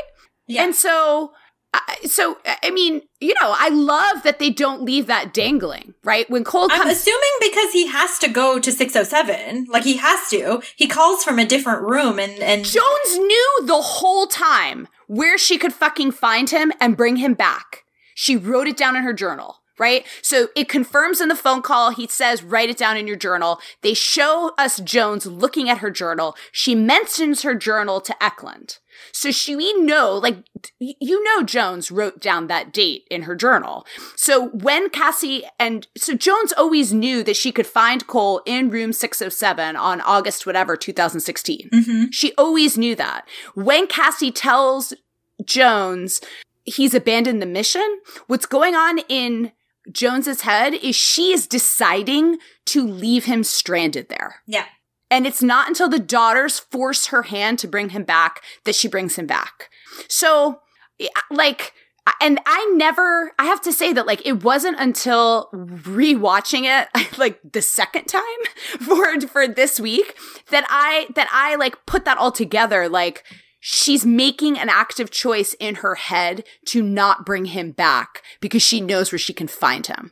Like Cassie doesn't know that, but Jones does. That's a really good point because I thought I thought there was something like time related that she had to wait, but you're right that it's it's because of the daughters. Like and that's the, daughters call her out on that. They say Mhm. you hung up on him and you chose not to bring him back. Yeah. And they call her out on it at the end. That's Je- that's old Jennifer through the daughters calling Jones out saying, "I know you know where he is right now because I was in that room when you had the phone conversation." And so that's something that just never hit me until this last time of watching that Jones has made a choice. Both Cassie and Jones have separately made choices to leave Cole abandoned in 2016, which sucks. right? Like they're working off the same information. So why would they necessarily make different choices?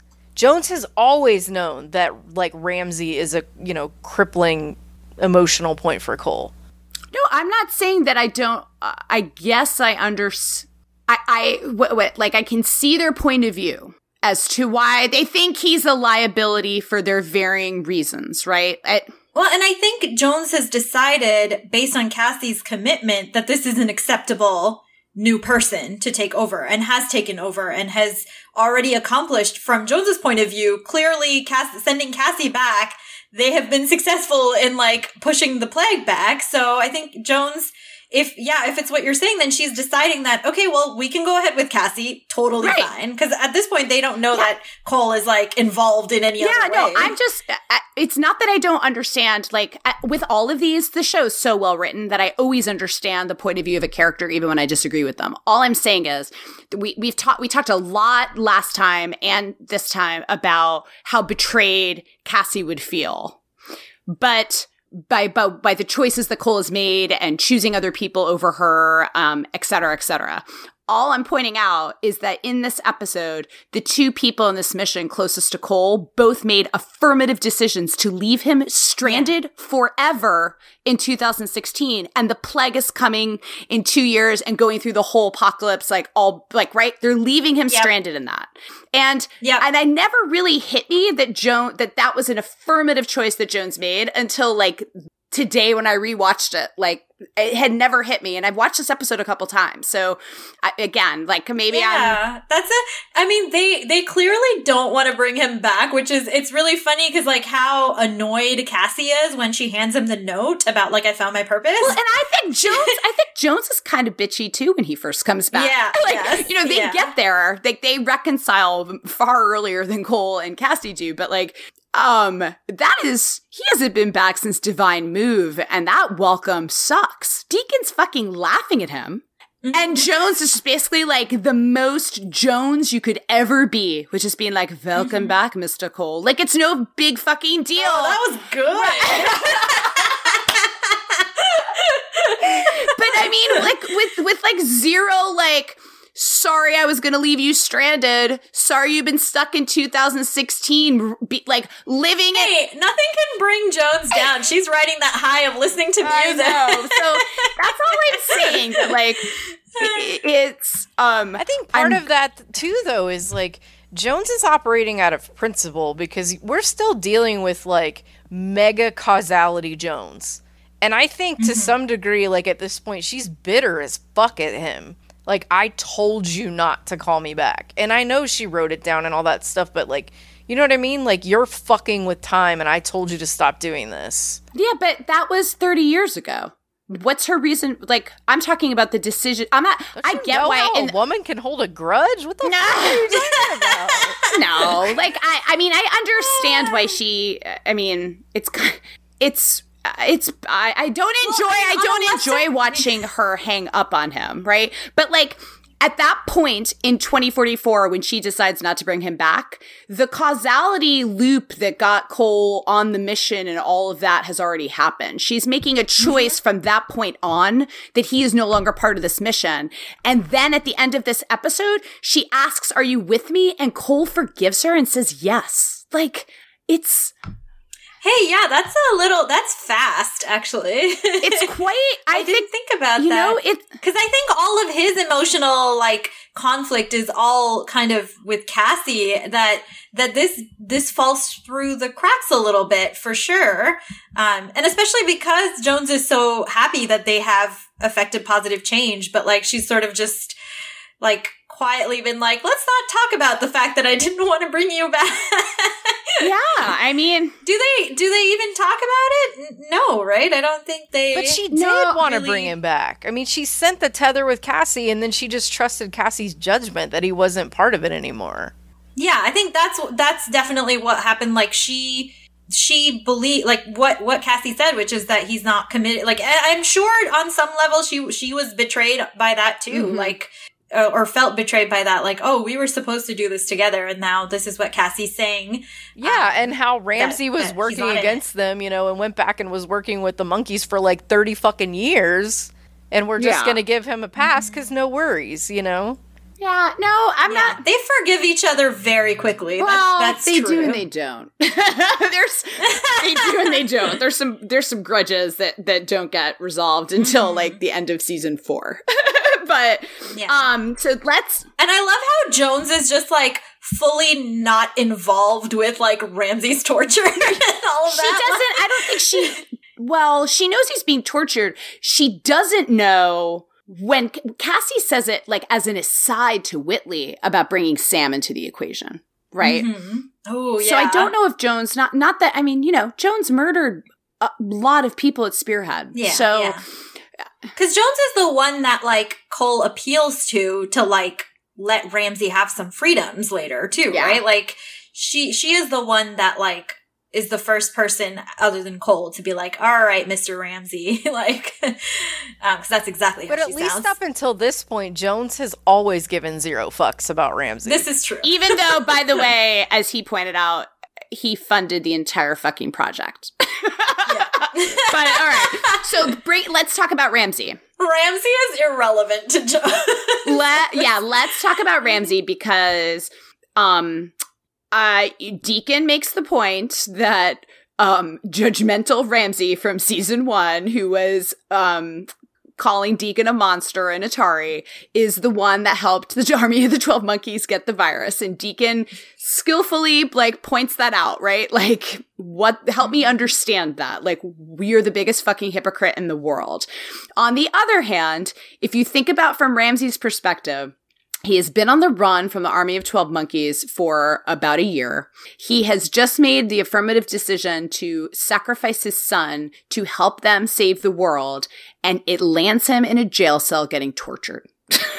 that that sucks. so, like I totally get Deacon's point of view, but given what Ramse has just done and has willing like what he was willing to do and all it gets him is being tortured and fucking waterboarded by Deacon is Wow. Uh. Oh, yeah. The, and the circle of being like doing all of this and like even be agreeing to let his son be sacrificed to come back to a point where Cassie's like, I'm going to hurt your son if you don't tell Yeah. us. Like, it's just, what a terrible circle. It's a terrible bit. What I think is interesting is like so much of this episode, as we talked about before, is about people changing and evolving. Mm-hmm. Ramse has evolved from a person who put the one, his one over the many to now putting the many over the one, but people are still judging him understandably, but like, but for past mistakes and he's getting zero credit right now for how he has evolved, which, you know, we know and uh, uh, Cassie and Deacon and Jones have every reason to be suspicious of it. But I don't read Um, his evolution as being that drastic. I read him as having given up. Aw. I, I don't. But somebody I don't who read gives- him as being like. I mean, because he's actively Somebody like, I'm get- not gonna some- help you guys. Like, but Somebody somebody who- who happens. no, somebody who gives up could have just told Cole they're going to be in New York and walked away. Like he's, Cause though, I mean, the way he walks away after Sam disappears, right? yeah. Like he leaves at that point, but right now he's like, I mean, he's re- very, he's resigned because he's his son. Like the end of this mission, in some ways, is like w- what Cassie's facing in season four. The person's that most is most important to him. If they succeed, is going to be erased. So, like, he's resigned, but I don't think he gave up because he was helping Cole. Let me explain what I think he gave up. Okay. I think that he no longer believes he has any like authority or sway to get his way anymore. Meaning, like, I just think, what is he gonna do at this point to like get, you know, to like make all this happen? Before he was like actively participating, and now he's just like, well, I've done everything I can do, like whatever. he feels like an observer, right? he feels like an observer in in like he's a prisoner and all of that, but like he very much feels like like a piece that doesn't fit in all of the other, everything else that's going on. And I also feel like he thinks he's lost his son already anyway. Right. I mean, it's easy to it's easy to be resigned that way when he hasn't seen his son in 25 years. It's going to be So, I mean- different when his son's in front of him. Absolutely. Yeah. Wait, let it be known that I don't think Cassie, like the way she acts about, like, that was one of those hardcore things. Oh, she brought his son or whatever. But like later when she's like taken over by the witness and she has this, like, she feels horrible about that. So Absolutely. Yeah. I think it's like such a front that she brings it. Like, she's never going to hurt this kid in like her actual Cassie. it's a it's a front and it's an interesting Yeah. callback because when Mhm. you know when uh Cole and Ramse once again find themselves like they were in see like early right? They're, they're like back in a jail cell at Raritan um because Jones has put them there just like they started. Um when he says no Cassie wouldn't do that and Ramse's like you don't know her anymore that that that thread will get picked back up in meltdown when Cole knows that the one thing Cassie like he does know her.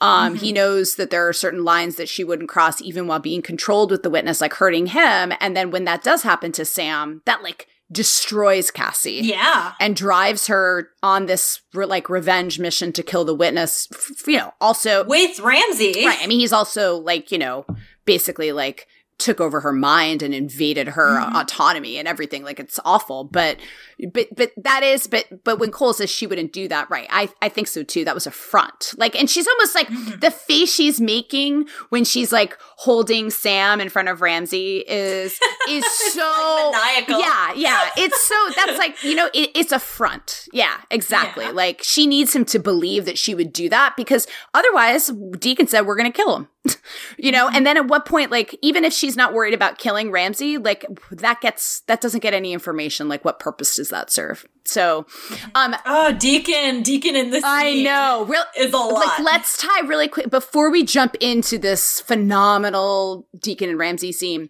The one thread, because we just talked about Jones with the Hannah blanket, and we just talked about Ramse in that scene with his son, where he comes face to face with the son he hasn't seen for 25 years. That then cuts to the daughter invading the facility and kidnapping Jones. And we were talking about this offline because I thought, oh my God, that is that Hannah? And the way A- it's Hannah. it, it's supposed to be Hannah, right? Like Amazon yeah, for all Absolutely intents and purposes. Yeah. Okay, because it's different. Amazon Prime lists the actress in that scene as a different actress, and I, I meant to go look to see. I, I don't. I maybe didn't Brooke see Williams. on IMDb that that person was even listed. There were there were not that many actors listed for that episode. so maybe Brooke Williams just hadn't been cast yet, but it is intended. Like the way she moves, the way the face is, is covered up, Her and you guys meant. Yes. Yeah. Red So it, Well, and that flash, the one flat like scene outside where it's just like a momentary flash on her face, like I, I mean, e either that's just somebody made to look like her, or it could have easily been added in later. Um, yeah, if e- right? Like I think even if it's not Hannah, it is it's her. but yeah. like right. But even if it, even if it was like we can just be like we'll pretend that it was. But even if it but Yeah. even if it wasn't, it is cutting from Ramse coming face to face with the son that he hasn't seen for him in over 20 years and cutting to one of the daughters where Jones's daughter is. And that's the Mhm. blanket that she was clutching earlier in the episode. And I had never picked up on that. And that's just like such great, like cutting from from Ramse to that and, and what and they're kidnapping and what Jones doesn't know is that her daughter's there. It's so good. Like it's totally Yeah, I, foreshadowing like, lullaby. I like paused it and like went frame by frame because I was like, oh my god, because I don't, I didn't catch the first flash either. I was just like, because yeah, I didn't, I didn't connect that because I we didn't know until later, so there's no way to connect it really. yeah. um because we don't find out until lullaby and like so so seeing it now i was like oh my god it's like supposed to be a symbol of her Right. like it's whether or not it's her her but like it's supposed to represent her for sure and it's oh it's such good timing Yeah. Okay, so the scene with Deacon and Ramse, just like starting off, is so phenomenally acted by both Todd Stashwick and Kirk Acevedo. Like it's it it's so good.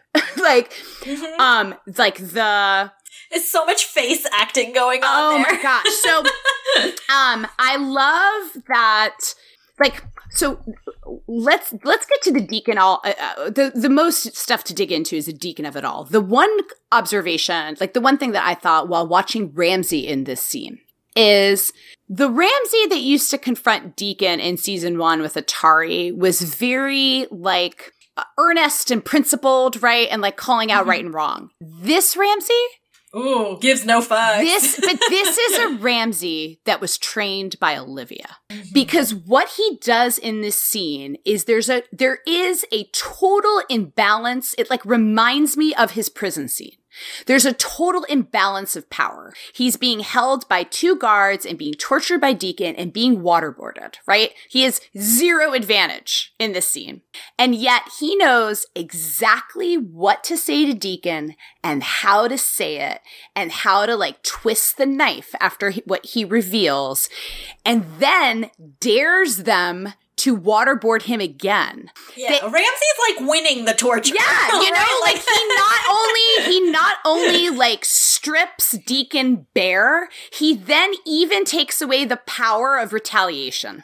And the whole Mm-hmm. scene just rem- like I'm just like, oh man, that's a Ramse who read the art, like you know, the art of war in prison and and studied it. yeah, I mean, the fact that Deacon has to and like is aware that he has to take himself out of the situation, like Ramse completely is in control of like, um, and and I, uh, he almost. I mean, it's not like he knew he was going to be in this exact situation, but the fact that he did go to check up on because I believe his story, like, and, and it's clearly true because you can tell from Deacon's face Right. that like he knows like oh this is this is real um it's not just some bullshit that ramse's making up and and uh, like, like oh my god, Ramse Ramse is in like complete, con- but it breaks my heart for Deacon on that. On right. That. Well, yeah. I mean, the other interesting thing is Ramse says that it, it ties back to the theme of the episode of Metamorphosis. How do we get to be who we are? And that's why Ramse said he went back. He wanted Mm-hmm. to understand how Deacon became who he was.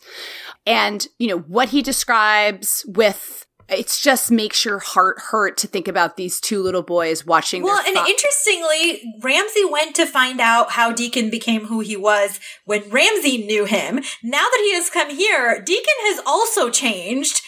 Like so, so the deacon that Ramse knew before or was expecting, yes, he's torturing him. I understand, but like, it's not the same deacon. This is a deacon that has been around Cassie for months. Or he has been around Jones for months. Like he's been protecting this facility for months. Like it's a very different deacon. So it's like it's it's like from Deacon's point of view, it's like so unfair because he's like, listen, I'm trying, and this is what you bring up. right. I mean, so yeah, th- that's an interesting point because Deacon's changed a lot, mm-hmm. or not as much as he will, but he has changed Yeah. since the Deacon that we saw in season one, which is the last time Ram- Ramse interacted with him when mm-hmm. when Deacon ordered him to be killed. yeah, just from that time to now, it's like, oh, Deacon has also gone through a lot. It's just they don't. He does. Ramse doesn't know that. Like Ramse's just like, oh yeah, this is what made him like the psychopath that I know. Yeah, but like Todd Stashwick's acting in this scene to, that goes from the the swagger of the slow clap, like mocking Ramse for being father of the year, and then the way he kind of turns his head when Ramse mentions New Rochelle, and then it starts like you you see it like it dawning on him, and then the idea that he owes you know, it goes back to the theme of their fates are intertwined and the Yeah. interconnectedness because he owes the fact that his mother wasn't beaten to death by his father that day To, to the man he's beating. Ah, it's the like it's the worst. And and Deacon, I mean, what I was saying earlier, like Deacon has a vendetta against Ramse from before because of Cole. Like he, there's like a personal like you are you are stealing people from me. Like you, like this, like Cole could have been his like protege or whatever too. Like it's there's just so much like every thread connects them. And we hear about that younger brother. We're going to hear more about that younger brother when he uh, when they turn him over to the foreman, but we'll hear about that young we heard about that younger brother for the first time in this episode. Yeah, and the fact that it is like a younger brother and like the Ramse has been consistently in the last since they have made up has been calling Cole brother. Um, it's just like, oh, like this is just rubbing salt in this wound that we didn't know Deacon had and we're realizing and uncovering as we go along. Yeah, it is one scene that like moves Deacon's like our understanding of the layers to Deacon, then going into that that like that they they accomplished that in one scene. Um and and then um it goes right to his scene with Cassie and you th- talk about like talk about metamorphosis like the last episode he Ah. was the one training Cassie Cassie's now the one calling the shots and like the He puts his hand over her hand and I was like, man. I know she- like, oh. She's touching his face. Like there's tenderness between them that is a mind fuck to the audience when we watch it for the first time. right and his like ma- again his maturity that like he needs to remove himself from this situation like deacon has somehow like we're like oh my god he's grown or was he like this all along or like there's just so much conflict as an audience member like oh wait wait what am i feeling right. And the fact that Cassie is like so, you know, she's tender, but she's the one who is shrewd and level headed and is like, look, he's mm-hmm. getting, he's doing this to get under your skin and we have leverage that you haven't thought of yet. And that's his son. So it Oh. tells you a lot about Deacon. Yeah. It also tells you a lot about Cassie. Like, that's not to say that Cassie, when push came to shove, would actually harm a little boy. I'm, but, but she, well deacon wasn't even there right when she bring it's like her and whitley that bring yeah. Sam back so we don't even know how involved he was in bringing Right. of the son Right. Ah. For those of us on the outside, though, you know, not necessarily as um, involved in some of you guys are, I ship them so hard. Deacon Just and gonna Cassie? say. Yep. Yep. It, they're easy to ship, honestly. I'm like diehard casserole shipper, but like I get it because like Deacon makes so much positive change for himself, probably because of Cassie. Like I, I it feels that way that he becomes a better man and Jennifer, but so I have to say, I have come around to being. I was not a fan. and so of that happening, and I was unbelievably re- relieved when they didn't go full love triangle with it. And I mean, and although, clearly, like I listened to Amanda today being like, "That's the title of your episode." that- ah, right, but but like, yeah, but like, I I I was really relieved in the way that like my I was like, oh man, I do like it's it's fun to watch the jealousy, but I was I was dreading that it was going to be a full blown love triangle, mm-hmm. and like I really love their relationship where it ends up. I have a lot of sympathy for Deacon, both at the end of this season and at the beginning of season three, when it's clear he has like feelings for her and uh, you know, like and well, feels so overlooked, both- overlooked and underappreciated. Like I had a lot of sympathy for him, but I was never into it. I, I well, I love how so both with Deacon and then also with Jennifer. Like I love that they're like, oh, oh, look, there's some tension. Maybe is it romantic? Just kidding. Everyone's friends. Like mm-hmm. I love, I love how well the show does that because we never, like, we never doubt really the depth of like I mean, with Cole and Jennifer, we see it a lot, but with even with um, Cassie and Deacon, I don't think I ever like question the depth of their like trust for each other or how much Cassie believes that Deacon is, especially later on, like after the timeline has changed, like how good of a man Deacon is, and like that the depth of their connection is still established, and I think that is awesome. Like that, there's you know, that they kind of sidestep this or they, they, they don't even really sidestep it. They say, oh, it happened and then we're moving on. But like, yeah, what, where they end up is so beautiful. Like they're such, good uh, like yeah. friends and and I love like I love Deacon. I think they have great chemistry acting together and I was unbelievably moved by that scene between the two of them in the finale. I just didn't want them to date.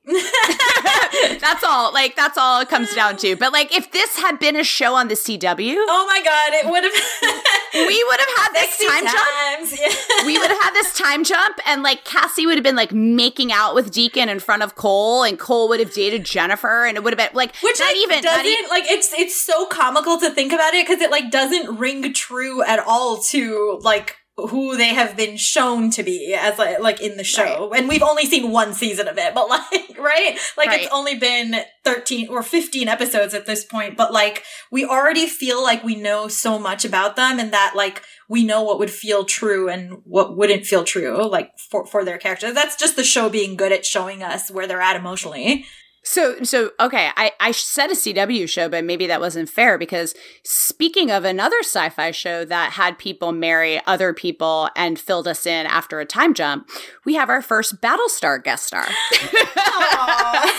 Dr. Eklund! Yay! I love Dr. Saul, Eklund so much. Saul Tigh without an eye patch. I love the way he is watching Jones. Oh my god, from the talking. table, yes. He's crushing so uh, hard on her. I yes. love it. and also like his like just the acting of he's trying to gauge where like cuz she's pro- like either she's talking a little bit different like you can see that there's some like he's perplexed a little bit too. Like hmm, what's going on? And like, um, I mean, she tells him later, of course, but like, when when she's talking and they're all around the table like his eyes are just glued to her like trying to figure this out and it's awesome yeah, he's so like he's looking at her with such affection. I love it. Mm. Um, we would be remiss if we didn't celebrate that Dr. Lasky is alive. Lasky's just gonna die in every reality, is it? Oh, poor Lasky. So but he's so great. His face when he's like, "Wait, I died," and then it's like, "I prefer this reality." It's so. I love his so like great. Elton John glasses. They just like every time I see him, they make me happy. he has like the oh, pink glasses. You're uh, like Dr. Lasky. You will someday be playing chess with Dr. Abbott. Yeah, like you made it. You're gonna die again. One more time. but you'll yeah. make it. Oh my yeah. gosh. but yeah, no, um, Lasky is adorable. I so I have to say I enjoyed I enjoyed Dr. Eklund so much because f- first of all like it, it's quite a blow that you are in love with someone and then snap your fingers y- you didn't even exist and and it's like jones doesn't mean it but it is like i'm sorry you weren't a part of my reality like fucking ouch right it's like the worst I love on that line. It's like the most Jones thing to say because she like doesn't know who he is either. So it's like not like she doesn't. It's not that she's she is absolutely tactless in many situations, but like she doesn't mean to be or whatever. Like it's just a, a fact.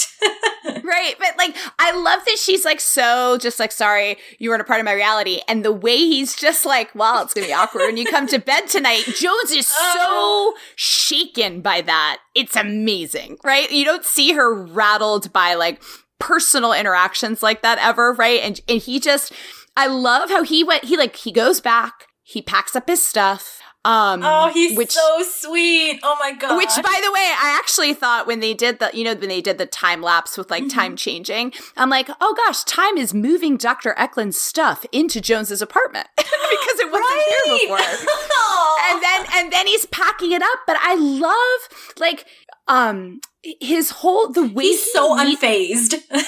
Right. He's not, she, it's back up to those walls around her, and he is like undeterred. Like mm-hmm. he's going to break them down again, and he will. And I fucking love this show for giving a woman over 60 a sex life. Like, uh, it doesn't happen on TV a lot ever, right? Like you had like, well, Laura Roslin wasn't even right. Like Mary McDonnell and wasn't. for not and like not for not making it about like like nothing in the situation suggest because it's not but nothing in the situation also suggests that like there's something wrong about Jones reacting that way or like, oh, come on, Jones, like take him back. Or no, like he's just like, this is a thing that happened and all couples have obstacles. This is an obstacle that we're having. Like it's so like relaxed and low key. Like I, I love it. I love it.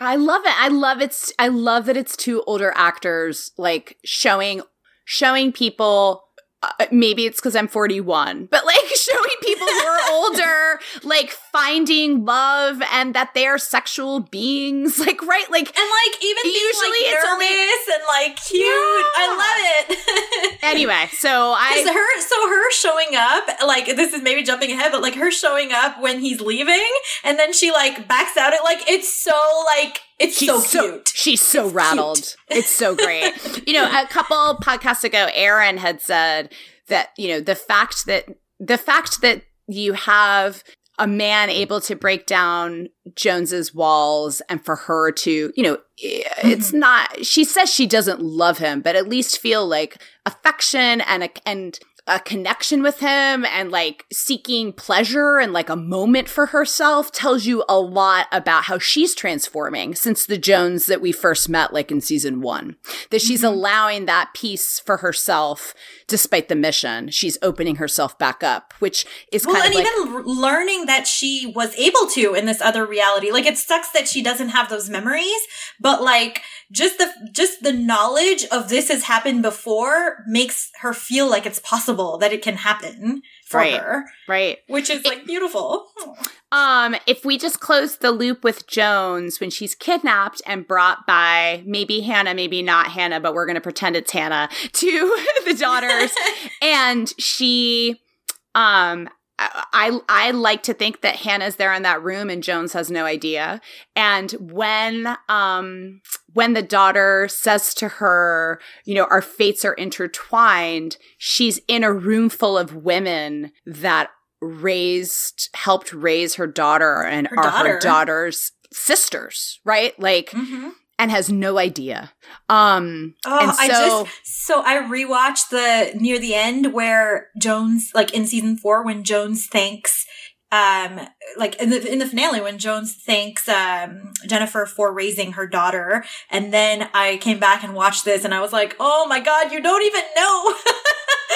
Right. It was. It's such a. It's yeah. Like uh, the fact that Jones doesn't know, and uh, I guess at this point we don't know either, but we find out very soon. It's it's such a monumental moment for her. Yeah. It's um really, really fun to rewatch, knowing sort of like the path that that's going to take in getting Hannah back. And they are sowing all these little clues. Um, when, you know, when you have a daughter telling Jones, James Cole, remember something you've forgotten, our fates all intertwined. and it's the group that are daughters in the room. Like, ah. So yeah, let's focus on 2016 and Jennifer and Cole. It is our first trip to the Emerson Hotel, which I don't know about you guys, but I got like super nostalgic and chills, even though it's a total shithole in 2016. But when they walk in the lobby and you see that staircase and they talk about sweet, oh, it's just, well, I even got- um, Jennifer says at the airport, right? She's like, the home is 607. And I'm just like, it is, Jennifer, it is. yeah it's like right? Like this it is. Um although there's so much comedic like uh, talk about like also like acting chemistry the whole like back and forth with cole and jennifer where she's like 607 you've been here before. And cole's like no i haven't. Yes you have. Like please stop Oh, talking but you have. That when she's thing. like when she's repeating what the guy at the counter is saying oh so you you you break it you buy it then that's that's what he's saying. I loved it. Yeah, she, it's so great. Like he doesn't realize that because he's from the post-apocalypse. Like she's explaining that, but I think it's interesting that like as much as Jennifer is talking about not having a purpose and the voices in her head and how they she wanted them to stop, we also see her actively listening to the voices mm-hmm. when she's in the car to stop in front of the Emerson Hotel. So even if even if she is she wanted them to stop and doesn't know what her role is she's already making choices and listening to them even even now in this episode when she's in a total like free fall You don't think they're like clearer when he's around? yeah i guess mm, maybe that's maybe, another yeah. part of it too Because she probably has a bunch of overlapping stuff going on. When your when your head gets loud, you don't hear one thing.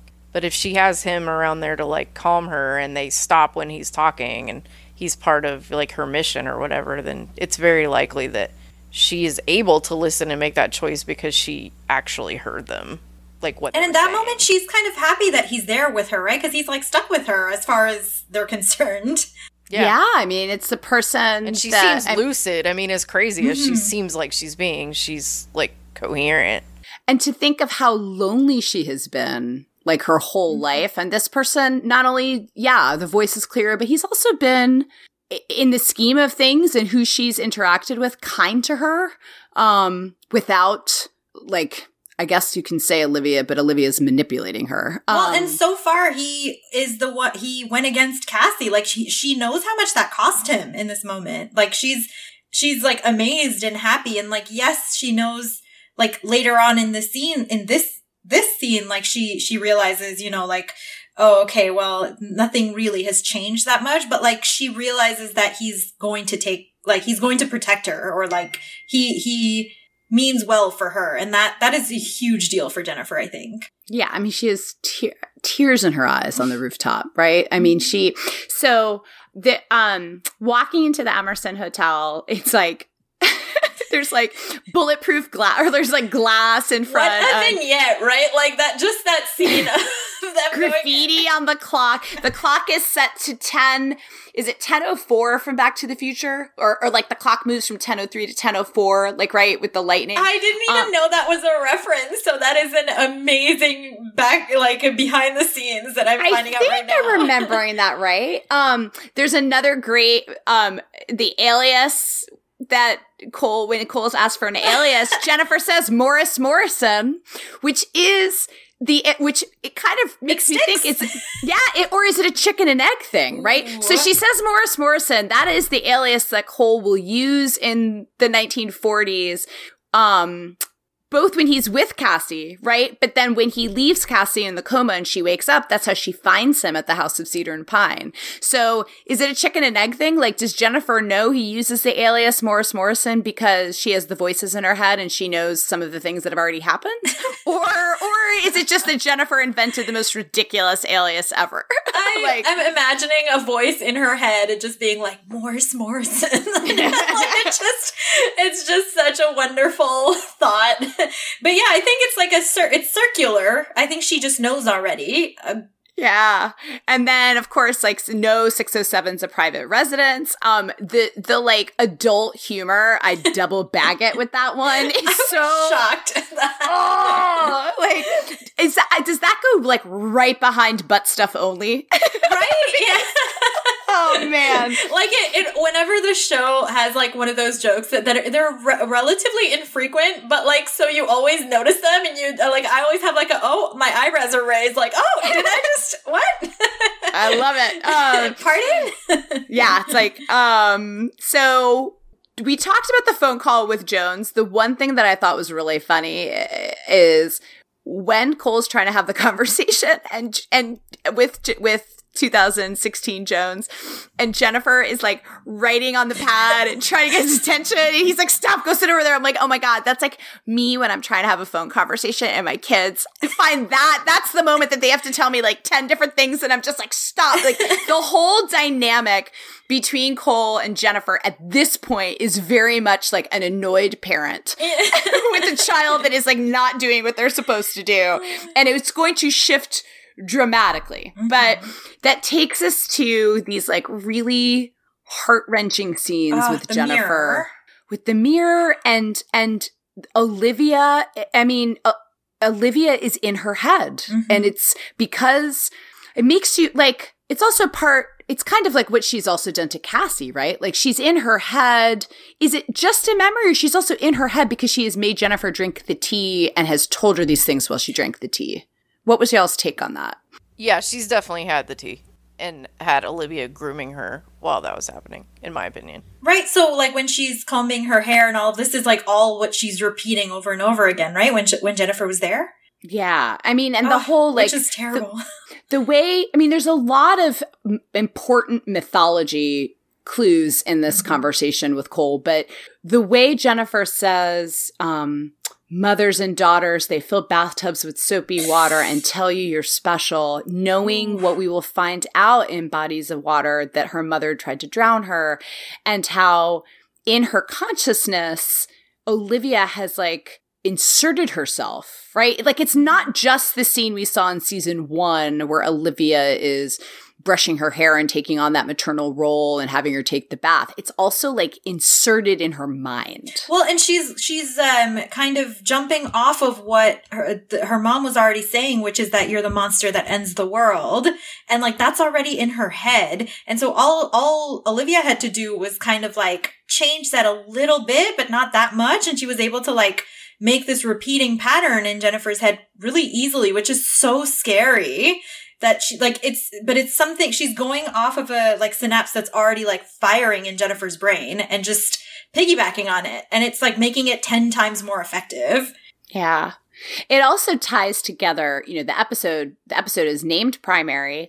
Um we'll get to what Jennifer tells Cole about primaries in one second, but Olivia making Jennifer the promise that if she joins the army of the 12 monkeys, the voices will stop in her head. That is exactly the promise that Olivia makes to Andrews, the primary that's in medieval times in season four, the one who's like flogging himself to cast off. So that this is what the, the way she gets primaries to join like the dark side is by promising that their like inner torture of their mind will stop.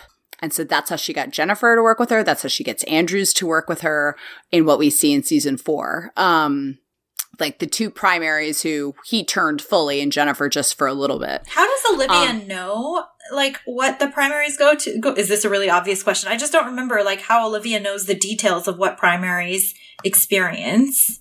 It must be from Andrews, right? Oh, the yeah, witness, yeah. the witness. I mean, Olivia knows, but this Olivia doesn't know. Yeah. But but the witness knows because Andrews is one of the founders of the of of the army, right? Oh, so he would have like explained that then. That makes sense. I was because I was just wondering, like, and they knows, understand like, Ethan, right? At that like, point, well, she has the word of the witness at that point. Oh. I mean, she, I, I, guess she thinks he's primary and the witness. I don't, yeah, that's a good, that's a hmm. good question. I guess I thought we don't know then. I guess, um, there's a lot the Army of the 12 Monkeys understand that our protagonists don't, of course, but like, I don't know. Now with Andrews in season four, I guess I kind of headcanon that he explained, like, he's their, secret weapon because he's a primary and knows how it works. Yeah. Well, that makes sense. I would, yeah, I would, that makes sense. So it's the first, I, is this the first time we hear someone say, she said I was primary? It's the first time in the show we hear that, right? Yeah, I think so. Um, so That's it's. I think it's, Ooh. it is, but I also think it's interesting that Jennifer has heard these voices. I mean, it's another reason th- to explain why Olivia had such sway over Jennifer. It's not only promising her the voices will stop, the her whole life she's heard these voices. Everyone from her father to the people working in the mental institution and probably most people she's come across has told her she's crazy. And the first person in her life that comes across her path to explain to her what it is is Olivia. And I think that's such an interesting, like, intersection of their stories because this kind of facing off between Olivia and Jennifer is going to, like, there's there's like threads of it that run through. It kind of starts to pick up in season three and then ultimately it's that face off when jennifer drinks the tea right and dares her mm-hmm. to bring titan to them. So i think it's interesting that jennifer's the first moment that she begins to recognize that what's going on in her mind isn't that she's crazy, but somebody explaining it to her that it intersects with Olivia. Like, I think that's really an interesting place that sh- that's where she got that knowledge from. Right. And this is like really important for Jennifer as well. So this is a conversation that Beep and I were having offline about prime versus primary. Like they, they often use like, oh, 12 isn't, 12 isn't primary, 13 is primary, but like prime numbers are referred to as, as prime. Like they're, they're not referred to as primary. And, Yeah, that's and colors. Exactly.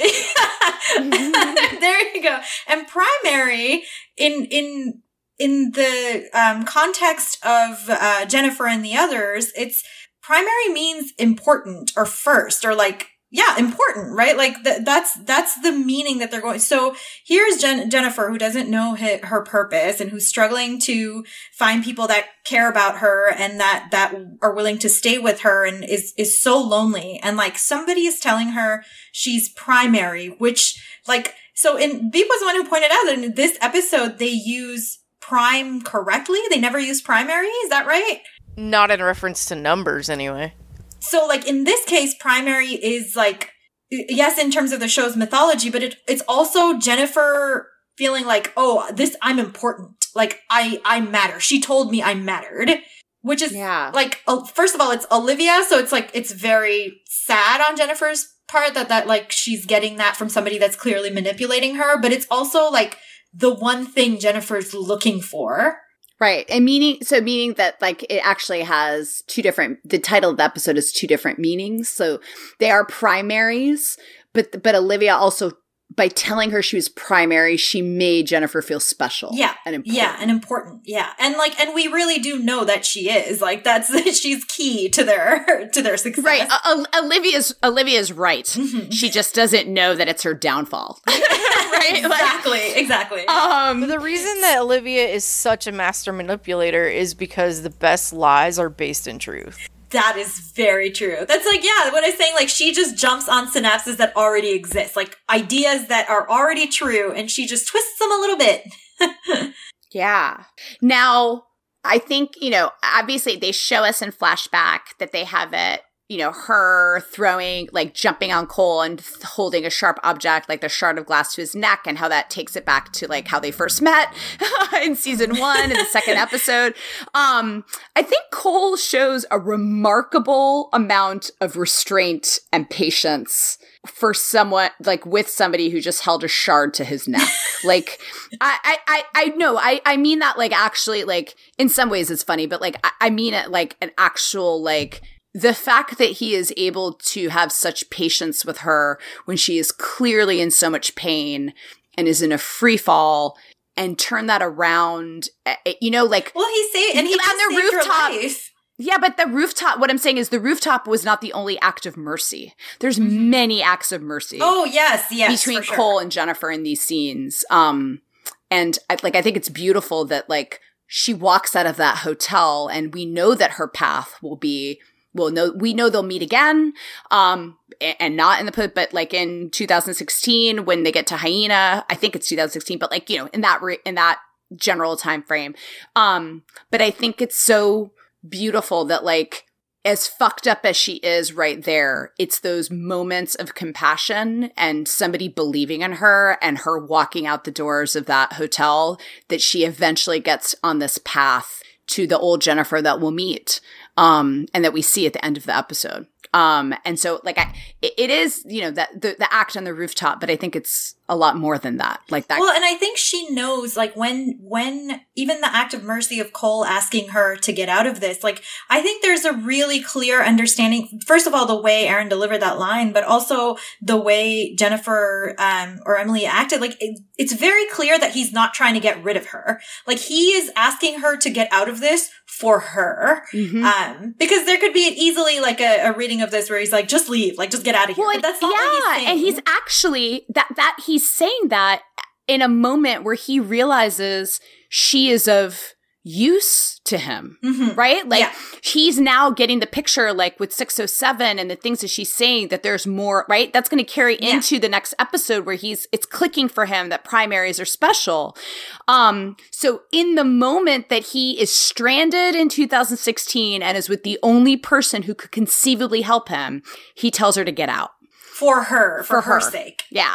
Now we have the like, I don't know if you guys have thoughts about sort of like, whatever. I, I mean, I can totally get like this person who's one of the only people who's been kind to you, the voices stop in her head, you know, like it would be confusing, right? Like if you were attracted to men and this person was in front of you and has shown that kindness, like I get that she's, but like I was curious, like it's such a sad scene when she like kisses him and there's zero rea- like it's just uh, like you just want to crawl up into the fetal position for her, you know it's yeah, it's done it's so beautiful, but so sad. Yeah. Um, there's some really great, you know, she knows, I guess, because of the story that's in her head from the primaries, she she says, you know, Cole wants Cassie to love him, but she doesn't. Um, I love. Oh my god, yes! Or like if the world will end or something. Oh yes, oh yeah, god. yeah. So she, so she refers. The fun thing is she refer. She says being single isn't the end of the world, which was the slogan on the speed dating banner in the season premiere. Right? It's just a sign That's of a good catch of everything being jumbled up in her head. Right? So she's quoting like she she she like ricochets from like quoting the speed dating banner to um, but you two together is. Oh. And that line, so let's say you got to the end of season two and then you rewatched and you're like, oh my God, that see that that line is about Ethan, like the two of them being together mm-hmm. and having the witness. Now that you're at the end of the series and you know that Ethan is in the witness, what if it meant no. Right? because the next line is when the forest is red, right? She's talking about green to red. When the forest is red, what if that line refers to the primaries knowing that the true witness is Cassie having to make that choice and she ends the world for Cole? Because now that line can be read that way. Damn it. I'm just going to go with no.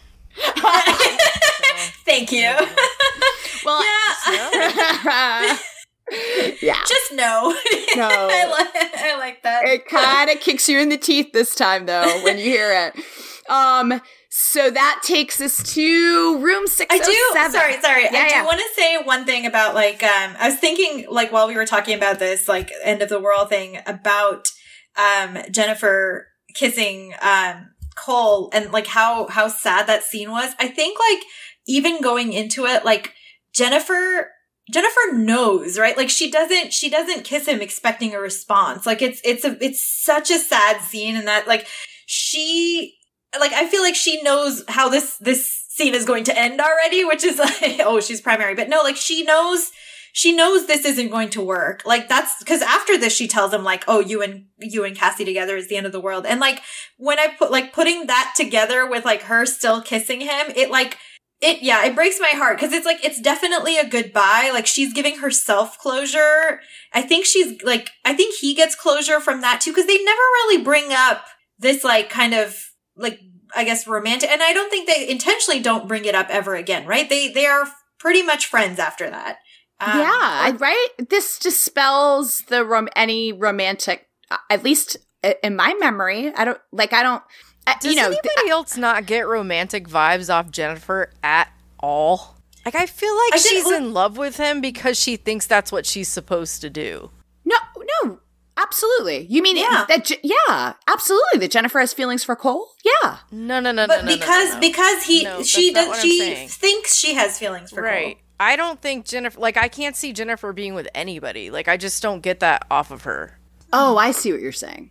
I felt like she hadn't thought through like eh, because because it was so clear to her that he didn't reciprocate. I don't think she had ever really considered what life would be like what things would be like if he ever did. Like this was such a non-issue for her. But it's still sad because she still has to convince herself that sticking around Cole is not the solution. I mean, I think that I think the story up until this point that the show has, at least that I took away, was that she had feelings for him. Like she did in season one. She's jealous of Cassie. Mm-hmm. Now, I yeah, I definitely thought she had feelings for Cole in season 1.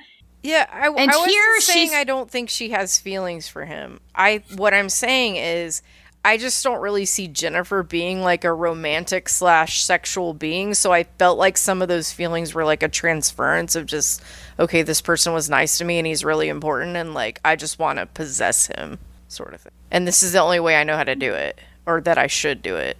yeah, I mean, yeah, I think it's a lot of intense, confused feelings. Yeah, I mean, I mean, there's a lot of people that really love Jennifer and Deacon. I, I think there's a lot of people that like see different things. I think there were. I, I mean, I mean, I remember reading people even after the finale, and they wished that Jennifer and Cole had kissed in the finale. Really? So I think people see a lot of different things. I- I personally saw kind of an at this point an unrequited but but for someone who has been shown such little such little love in her life and has had such few like if any caring relationships and this good looking guy is in front of you and is really really nice to you if you're attracted to men i could see why you would develop feelings and like do you know what i mean like I can get to why she's in that place. And I also understand why this, be- because she also does like, it's not only the kiss, when they do get to 607 and she sees the photograph of Cassie and Cole together. She's mad. Or she's sad. She's like, upset. Yeah, she's, she's ups- upset. She's upset. So, you know, old, like chicken Jennifer, who's sitting in 2043 looking back on this time. Is oh, she, you is sweet she summer child. right? Like, is she sitting there actually Yeah. being like, I was in love with Cole? I don't mm-hmm. know. I, you know, I think this, whatever, if there was ever that, like, you know, whatever, whatever feelings that she was like either projecting or feeling or whatever onto Cole because he was kind to her, I think she, she gets closure on it in this episode in a way that like, oh, even if he doesn't feel this way about me or or whatever like i'm st- i'm important to him. That's what i've real like she she realizes that. And and yes it it takes more like you know when they actually go and get her in paris and that there's like a whole you know another whole affirmation from cole like you're on the team. But in Mhm. this case like i think she just realizes that like yes this person cares about me and like and has nothing to do with the mission because Yes, he's telling yeah. me to leave it mhm, you know mhm. um that takes us to um sweet sweet 607 room 607 um it's such like a now nostalgic moment to look around that and, and all all of the really fun clues that they have laid out on that room. You've got his 1944 hat hanging. The hat. I love the hat because it, then it comes up like so soon and i just like seeing that my heart was like oh my god whiskey sour. Yep and then and then you've got um yeah you just start hyperventilating like oh my god it's the 1944 episode um and then the 1970s tab can um where cole like cole enjoying food and drink but like in the that'll be in the 70s episode with ramse it's totally has not like totally random However, when you walk in the first shot of the room, and I'm going to say this, and Alicia, I am apologizing ahead of time. There is a tray with the crystal tumblers and the decanter. oh no there is oh my god i need to i need to pause that and cry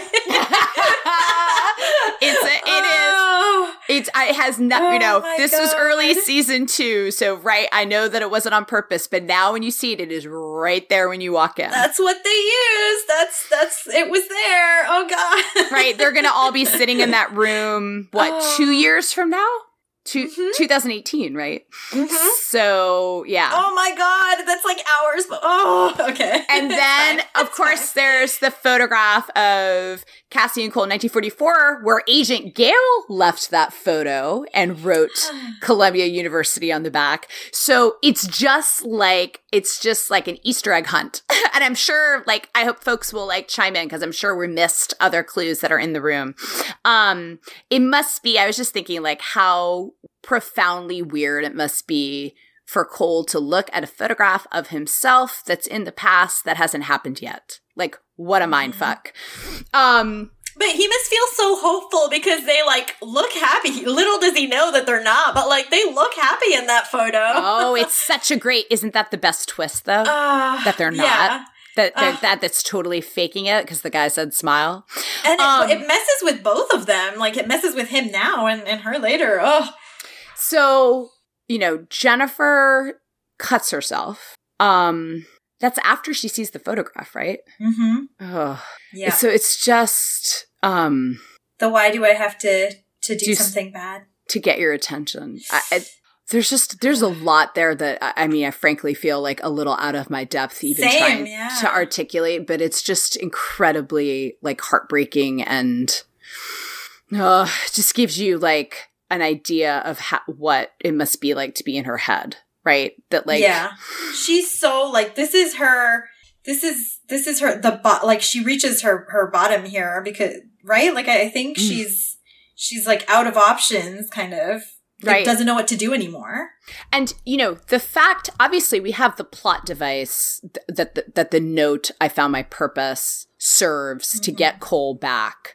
But it also in terms of a character marker for Jennifer, she has thought about this like bottoming out and what that conversation with Cole meant to her for 30 years, right? Mm-hmm. So there were a lot of other ways that she could have gotten that met. Like she didn't have to. She could have just had the daughters be like, "Go get Cole," right? Yeah. But she made sure to write that down on that piece of paper. I think you can see it sticking out of her bag when she's wa- when you have the montage when she's Oh, walking out of the hotel. yeah. So it's something that she has thought she right. You don't need to write that note to get Cole back to twenty forward to twenty forty three. She wrote that down because that this moment means so much to her in her life and to let him know that it did. That it did, yeah. Oh my goodness, that You know? I mean, it must have meant so much to him too to see that and to see that she was okay. Like because because has he met he, he hasn't met Chicken Jennifer yet, right? No, Like, he- right? That- so right. he doesn't know what happened to her or what will happen to her. And as far as he's concerned, until like Cassie shows up, like that's it. Goodbye, Jennifer. Goodbye, Cassie. Like goodbye. Right. And, That's like a few moments later and Yeah, he must yeah. be like, yeah. Yeah. And Cassie showing up with that that note, like just to know that he made a positive difference in her life after witnessing her at like the lowest point and feeling like he couldn't help her or he couldn't reciprocate or whatever. Like, eh, but that it worked out for her. That's just such a relief. Yeah, I mean, the moment when he says, forget about your mother, and he doesn't fully understand, but like we know what that Mhm. means for Jennifer. Forget about your father. Um, you're not supposed to kill. And he says, um, you know, I don't know what my purpose is either. Um, you know, it's a very like truthful moment for Cole. He's also totally like at sea. He doesn't know what the hell he's like, right? He's stranded. He Yeah. has no idea what the future is. I love that like their friendship there's so many different levels that it's so important like we've we, it's obviously fundamental to saving the world right like, so when you talk about like the two of them bottoming out J- Jennifer in the emotional and mental state that she is in that she just harmed herself Cole is totally stranded stranded and abandoned and has no idea what happens next A- and the two of them are together in that moment where neither of them know what their purpose is. And then you think about how important that friendship and those two people are to like saving the world. Well, and then just the the like the trust that they develop. Like I I just when you were talking for some reason I pictured Jennifer like jumping in front of the train, trusting that he was going to come Mhm. and get like so he's like because when when he picks her up and they're on the other side of the train track, she's like, I knew it. Like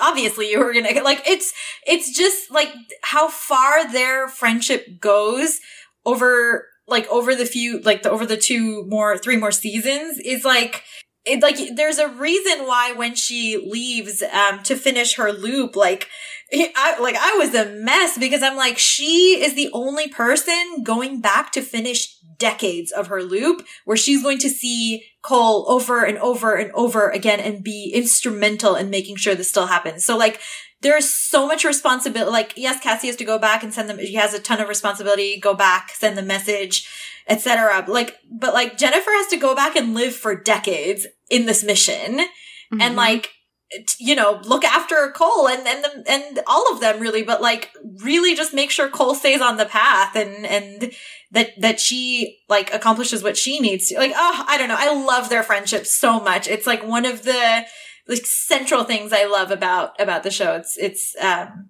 that it's their friendship. Yeah, I mean it's it's uh, the writing is beautiful, the acting is beautiful. It's just a really beautiful scene. I also just think like putting aside the crazy mythology and how important they are and how they're how important their friendship and like mentorship of each other in different eras is there's something really um like what's the right word basic to anyone watching that right? Like who who among us hasn't wondered like what what am i doing with my life? Or oh, what's my purpose? Oh, absolutely, yes. you know? I mean, maybe it's just because i'm like you know i feel like i'm in my 40s and i have this conversation with friends constantly being like so what i thought i was doing that's not what i want to do. No, so like listen, what's my we, purpose? we all have this conversation today, right? Like, I feel like, yeah, it's like an everyday, like, it's, yeah, it's a very, um, relevant, I guess, question that they're, like, it's what I was saying before, which is like, there's these, like, science fiction stakes, but, like, the reality is so like based on their like emotional stability and they're just like what are they doing like what that are, are they totally relatable, right? Yes, like yes. this isn't this isn't like a a moment in Lord of the Rings where you feel like it's like you have to go on this epic quest and these people are kind of but but it all but that doesn't feel like right like Mhm. watching it doesn't feel like you can really relate to like Frodo in that moment. He has to like carry the ring. Do you know what I mean? But this is grounded. This is grounded like firmly into like you could picture two people in real life and maybe you can picture a moment like where you yourself, you were Jennifer or you were Cole and it's absolutely relatable Yeah. even if the plot is insane. and, and not only that they're feeling this way individually, but the fact that they can like commiserate with each other, being like, "Oh, you're feeling this way too. I'm feeling this way too. Like I recognize that. I'm like I'm sorry. I like you know the but but I understand. Like yeah. that's that's what friends do for each other, and it's like that's really powerful Yeah. to just see that in a TV show. Yeah, like five of us literally had this conversation today Right. yeah. about like I, what am I even fucking doing with my life and Uh. like who even cares anymore? Well, I care, but yeah. Or you mean, or you mean like I don't? ca- Oh, meaning I don't care what I'm doing. Yeah, Right. I don't care like wh- exactly. Yeah, or yeah, like or that we're all feeling like that. Like Right. that is Yeah, and that's okay. I've probably had what is my purpose conversations with like five different friends this week. So like you know, so like it, it is so relatable and so honest and doesn't give any bullshit platitude answers. Or even Right. like we even talked about like why are we doing the things we're doing? Like why? What's what's our motivation? Like that that's like yeah, it's exactly something that like adults have to deal with like And it's normally. in yeah, and life. it's the opposite. I mean, what's so interesting is it's the opposite of her conversation with Olivia. Olivia tells her everything she wants to hear, Mm-hmm. gives her the gives her the answer. You are special. This is your purpose. Cole sits there and is like, "Look, I don't have a fucking clue. I don't even have a clue for myself. But you can make a choice to go figure it out, which is as honest. Like it doesn't and get that's what breaks that. through. Yeah. I, I just love it. I love it so much. Um, so that takes us to man, it's so sad. Cole Cole looks so hopeful Oh, and he's like, What changed your mind? And Cassie's basically stone faced, like, nothing fucking changed my mind. Other than like people holding Jones at knife point. Uh, like, yeah, she looks like she wanted to like rip that note out. oh, it's so brutal. Um, so then, um, the one thing that I think this, I think we've covered everything to just take us to that final scene, except the one thing that we didn't mention that just gave me major feels when we were watching is, um, after Jones and Cole kind of hash out the, you know, you knew all along and you didn't tell me, like, talk about trust. I think it's really interesting that that idea of trust that that's what Jones is going to say to him in masks when he didn't tell her about Ethan, right? So like breaking trust with each other is something they constantly circle back to, but when she when he tells her we made mistakes and Jones asks him, "Are you with me?" that theme of of making mistakes but recommitting to one another reminds me so much now of their scene when they're overlooking the first splinter in Ah. 402 um and when he says he's with her like that's that's the promise that she is going to thank him for when she's dying like this you know Oh my idea gosh, that- yeah, you promise made me we'll promise. see this to the end. I promise. Hand touch. yeah I can, picture it. It's like, yeah, it's it's like a visceral thing. I can picture. I've seen I've seen the finale like so many times. It's weird, but no weirder than the rest of us it's I love right. how, I love how the music rises in here too because it's like the like the the orchestra like the yes they play the song earlier but like when he says here like oh when she says are you with me the music changes. It like becomes like in a major key. It was like in a minor key before and now it's like now it's like a happy major key. I'm like oh yay this is a good sign. Like you know like just immediately that sign of like things are changing. Times Mhm. are a changing. No okay. Mhm. well and like so speaking of music i mean uh, the music in this episode is beautiful. Um but particularly in this final scene between cassie and cole it gives me chills. Um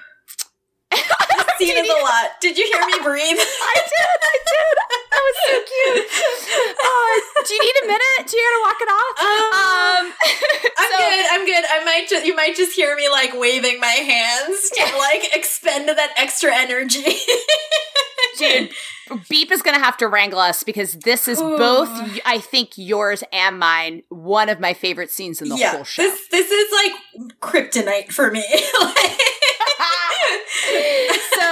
I love the one thing I didn't notice before is that it cuts from Eklund telling Jones that he's going to work on tearing down her walls.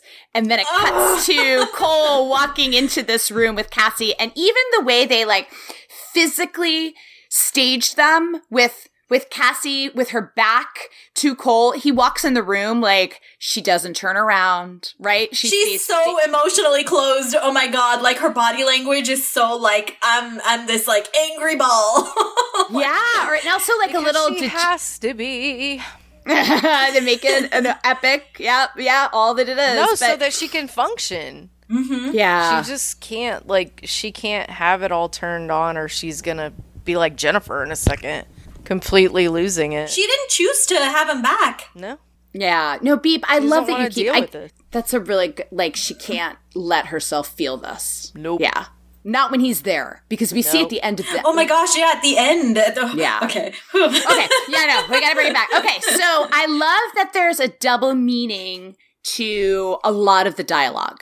So g- Yes. going back, Ah. you know, so so much. She's looking at the evidence board. So much is different, which refers to both the evidence board and everything that has changed because of what they've done. But it obviously, Oh, it's obviously about them. yeah, it's about them. Hundred percent. Yeah, it's like it's such. It lands so heavy. Like that's. It's such a heavy line. Like he knows, she knows. There's a pause. Like a like a long could- pause. Yeah, I could see that. So it's the it's the uh antithesis though to the car conversation because they're still 100% talking around what they mean to say except for now they're absolutely hitting it. well, yeah, I mean, I think. And still not dealing with it. They don't emotionally deal with it yet. They just Well- this is where they put the cards on the table, Right. right? Like they admi- i mean i think it's um what I like about it, because it's what I love about the way they handle how much this time jump has changed people, is Cole saying out loud, look, I don't really know how this is supposed to work. Right? Like mm-hmm. he's laying that awkwardness out on the table. He's like, and that, that's not to say, like, obviously there is no like breakthrough. Well, no, there's like no breakthrough or reconciliation that happens as a result of this conversation, but it is honest. Yeah, everything's out in the open after this, which is like, Oh, okay, now we absolutely. can move on. That's what I was saying, Yeah. though. I mean, I, what I was talking about was just their approach. Their Mm-hmm. approach was like, let's just throw comments out and kind of see how they land. But they do land this time. Oh yeah, and in the car they absolutely don't. In the Oh, car no, there no, could no. be like no one in. Yeah, yeah, yeah. I totally get it now. Yeah, Right, like, yeah, no, totally. I, I love it. I love it too. Cause when Cole says, yeah, I could see that. Everyone's really cozy with Deacon. He's fishing. And Cassie's like, I'm not giving you Oh, yeah. anything. her face, like her acting, her face is like like she knew it. Like she makes a weirdly like smug, like there there's a little bit of a smirk in there. It's it's great. Like a- like a oh, It's just of like, course. nope. Yeah. Nope. Right. of course that's what he wants to know. oh, right. Like she's fucking, like, yeah. I mean, obviously there's many levels to what's going on, but like she's looking at the evidence board to a worldwide plague, Yeah, yeah. plague and Cole's fishing to try and figure out if she slept with Deacon or not. like, right? Like, so, but, um, One thing though that's interesting about the conversation from the aspect of what you just said, as Mm-hmm. far as he's trying to approach it and being like, I don't know how this is supposed to work. Whereas from her end, it's like, well, I fucking thought it wasn't supposed to work because you weren't going to be here. Yeah. So I don't even know why we're trying to figure this out. like, Yeah, like she I don't wants want to make it to work. Yeah, she's making it clear that this was not her choice for him to be back, which like it hurts my soul. oh, it hurts. It hurts. Um, I love, you know, we're getting a preview of the conversation they're going to have in Lullaby when Cole says, you know, I know, I know you being this way is my fault. It, it is both. So, and then she responds, what I am is because of me. my favorite line of the episode. it's such an empowering Uh. abs- absolutely it's such a classic like if you can think of a cassie a line that defines a character that's a line that for me defines cassie however both of the things that they say are both true Yes. and not true Mhm. right Yeah. because it is true in part that cole you know showing up in the backseat of her car you know it's it is it's a loop. Definitely you know it's help me- things. Let's put it that right. And he did sh- in, like he did influence her in uh, like a utilitarian outlook um and he did have to make that choice to send her. There's a lot of things that cole you understand why cole thinks that right? On the other hand there's a lot of choices that Cassie has made, understandably, to survive, that she's making a choice to put up walls, that this is how she can get through it. yeah, So it- every choice she's made after she ended up in the future has been her own. And and that's what she's I think so that's what like I think her perspective's coming from is like yeah, like this is this is who I am because I I chose to be this person instead of just like hide in a room for a year. Um like that to her that's like she she she sees like she knows that that like what he's saying is like oh you've become all dark or whatever. Like I think she also is like but I'm strong. Like you don't even Mhm. know.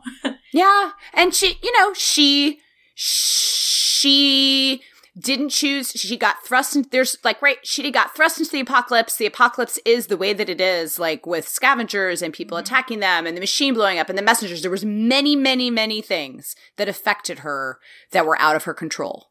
But she also made many choices that she owns and is asserting her agency like I I am who I am and I'm choosing to be this way.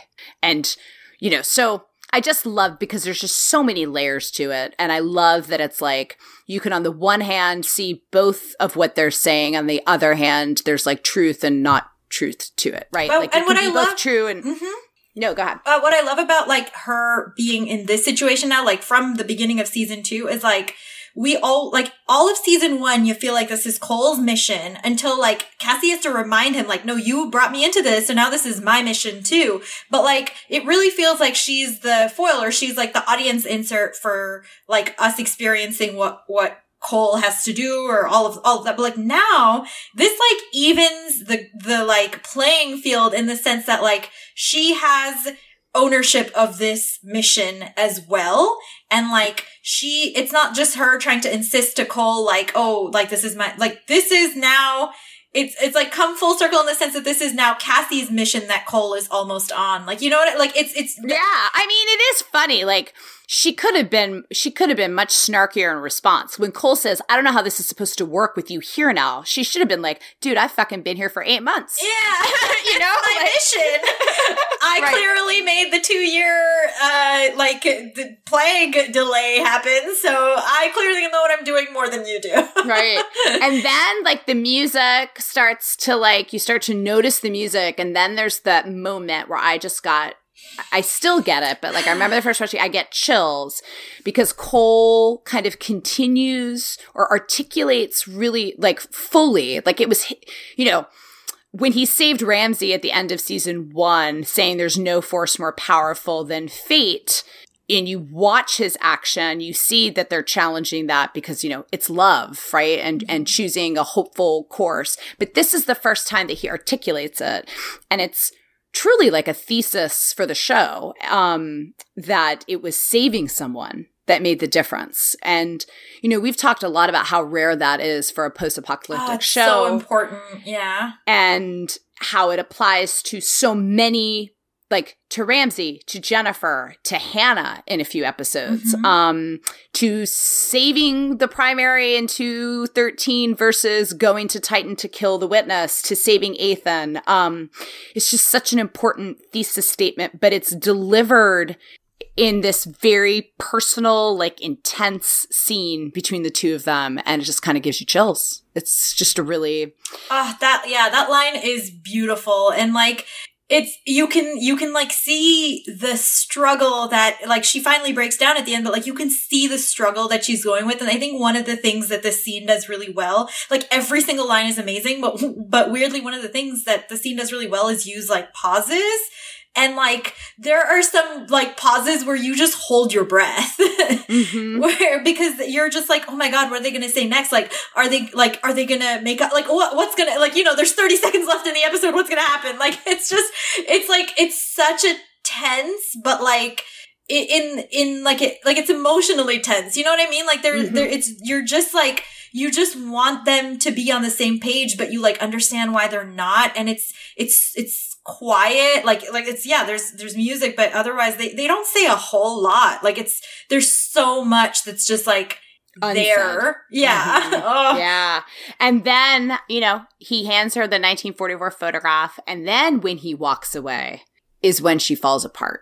And you see her like not not falls apart the same way she does in um what is it in Meltdown? After, no, after the end of Lullaby, right? When she shuts oh down. yes yeah yeah Not not quite like that, but she is like she was holding it together until that point that he left Right. We this episode started with Cassie storming onto the rooftop and mm-hmm. shooting people in the head and us being like, "Holy shit. Who is Yeah. Cassie?" right? And it ends with her seeing a what she thinks is a happy photograph of the two of them together and then she is overcome with emotion. like how will i ever get there And yeah, or like, you know, what it, she's trying to hold, like what Beep's point, like she's also trying to hold this all at bay. Mm-hmm. And when he finally leaves the room is when she can give herself that moment of letting her guard down. And, and then we as the audience get to see there's a lot more going on under the surface with Cassie than she's necessarily how she's acting. Yeah, and she also needs to be holding on to that anger. So I think there's a bit of apprehension there about like, okay, if mm-hmm. we look happy in this, like, what the hell happens next? Mm-hmm. mm-hmm. Because I need to be like who I am right now, and I can't be that if I'm that way with him. Mm-hmm. Yeah, I think there's also a part of her that like wishes she agreed with Cole. Like Cole is making a good point here and he's like, you know, from an audience point of view, you're like, "Oh, yay, saving people. That's great." And like I think she also wishes that she believed that. Like but but she she doesn't right like that i think it breaks her own heart too like and it, yes it's you- they're not on the same page and all that but i think she's like really sad that she is not that person anymore Mm-hmm. which Yeah. ugh, Uh, but then they understand each other better, which is what makes everything so much better. uh, I am. I'm like like talking with my hands like aggressively. talking with my hands aggressively. it's um it's just such every we end this episode and we know every single character so much better. mm-hmm. Ramse, Deacon, Jennifer, Cole, Cassie, Jones. We see Jones starting to finally be like, what what the heck's going on with this guy, right? Like it is such a great character episode. Ugh. And ev- there's like so much happens in the season that you really like didn't need to. I mean, this show never has problems with like character moments. They're you know, they're very careful about that, and and we check in with people all the time. Characters check in with each other all the time. But I think like to to reorient us as like a new season. This is where we're at. This is where everybody's at with each other, and this is where their like mission is, and like we just know so clearly because like just the, the amount of things that happen from now till the end of the season is like insane. Mhm. There's so much happens and, Yeah. and like it's it's so it's like so important for us to have like a very steady foundation with these characters going into such a like I mean it's not just this season it's like the next three seasons but but Yeah, there's but otherwise you wouldn't care. Mhm, yeah right? exactly Every every sci-fi show is about saving the world. so like otherwise you wouldn't care. Um yeah. What makes the stakes matter, right? That's like I know you guys maybe aren't caught up to the good place this this um with the finale, but I like a- did. a I lot of- cried. Shut you up. did. It was the Did you? I cried too. I cried too. It's it's a lot. It's about asking the same questions of like we have these fantastical situations, but why do they matter? And what do we need to take away from them? And why why we why we keep going? Okay, I'm gonna cry. Okay. Yeah. No. Because three words, Jeremy Bearimy, baby. And I started crying. I'm like, fuck. this, Time I'm means nothing. oh no! Yeah. no, Joe, we can't like, oh, this will be the second podcast in a row someone cried. it's beautiful though. It's like a cathartic, happy cry because because love is what matters, and that's why that's why we fight. That's why we fight because we want we want to hold on, like we want to make it matter for the people that we love, and and yeah, that, okay. I'm gonna I'm not making sense. It's just I'm good. It's good. I thank you so much for this was so fun. I I'm still like wow. I'm gonna like go read Alice in Wonderland now um, and, your and, up and, about and pretend and pretend it was because I had a really great idea to read it to my kids. Um, but like uh, thank you so much. So fun. You're gonna come back. You're coming back for Blood Washed Away. Oh right? my god! I'm like that panic emoji that's just like. And, and Yeah, Beep, that Beep's gonna have dangerous. I know. Beep, we may need like Jen to come on here to like aggressively moderate. oh, I can do it. Don't you worry. I'll just click ah. stop recording and you motherfuckers have it. I don't care. I'm just you're just gonna hear Tina talking and saying all of these like really smart things, and like my track is just gonna be like oh like Tina like Tina Belcher, sorry, like Yeah. from Bob's Burgers, just like oh. Oh, honey, I, when it comes to blood washed away, I don't know how many eh, quote unquote intelligent things I'm gonna have to say other than just shrieking. Uh, what Um, did what did Amanda call them? The the sex pots? Oh my god, I love them. um, I can't believe we came that close to not having a legit sex scene. It makes me want to crawl in the fetal Ah. position. Thank God for Amanda Schull. Um, Thank you guys for having me. By the way, I love this was so much fun. So fun. All right, so our next episode is going to be 203 100 years, our first time travel to a different era, uh, World War II New York. We're going to meet Agent Gale.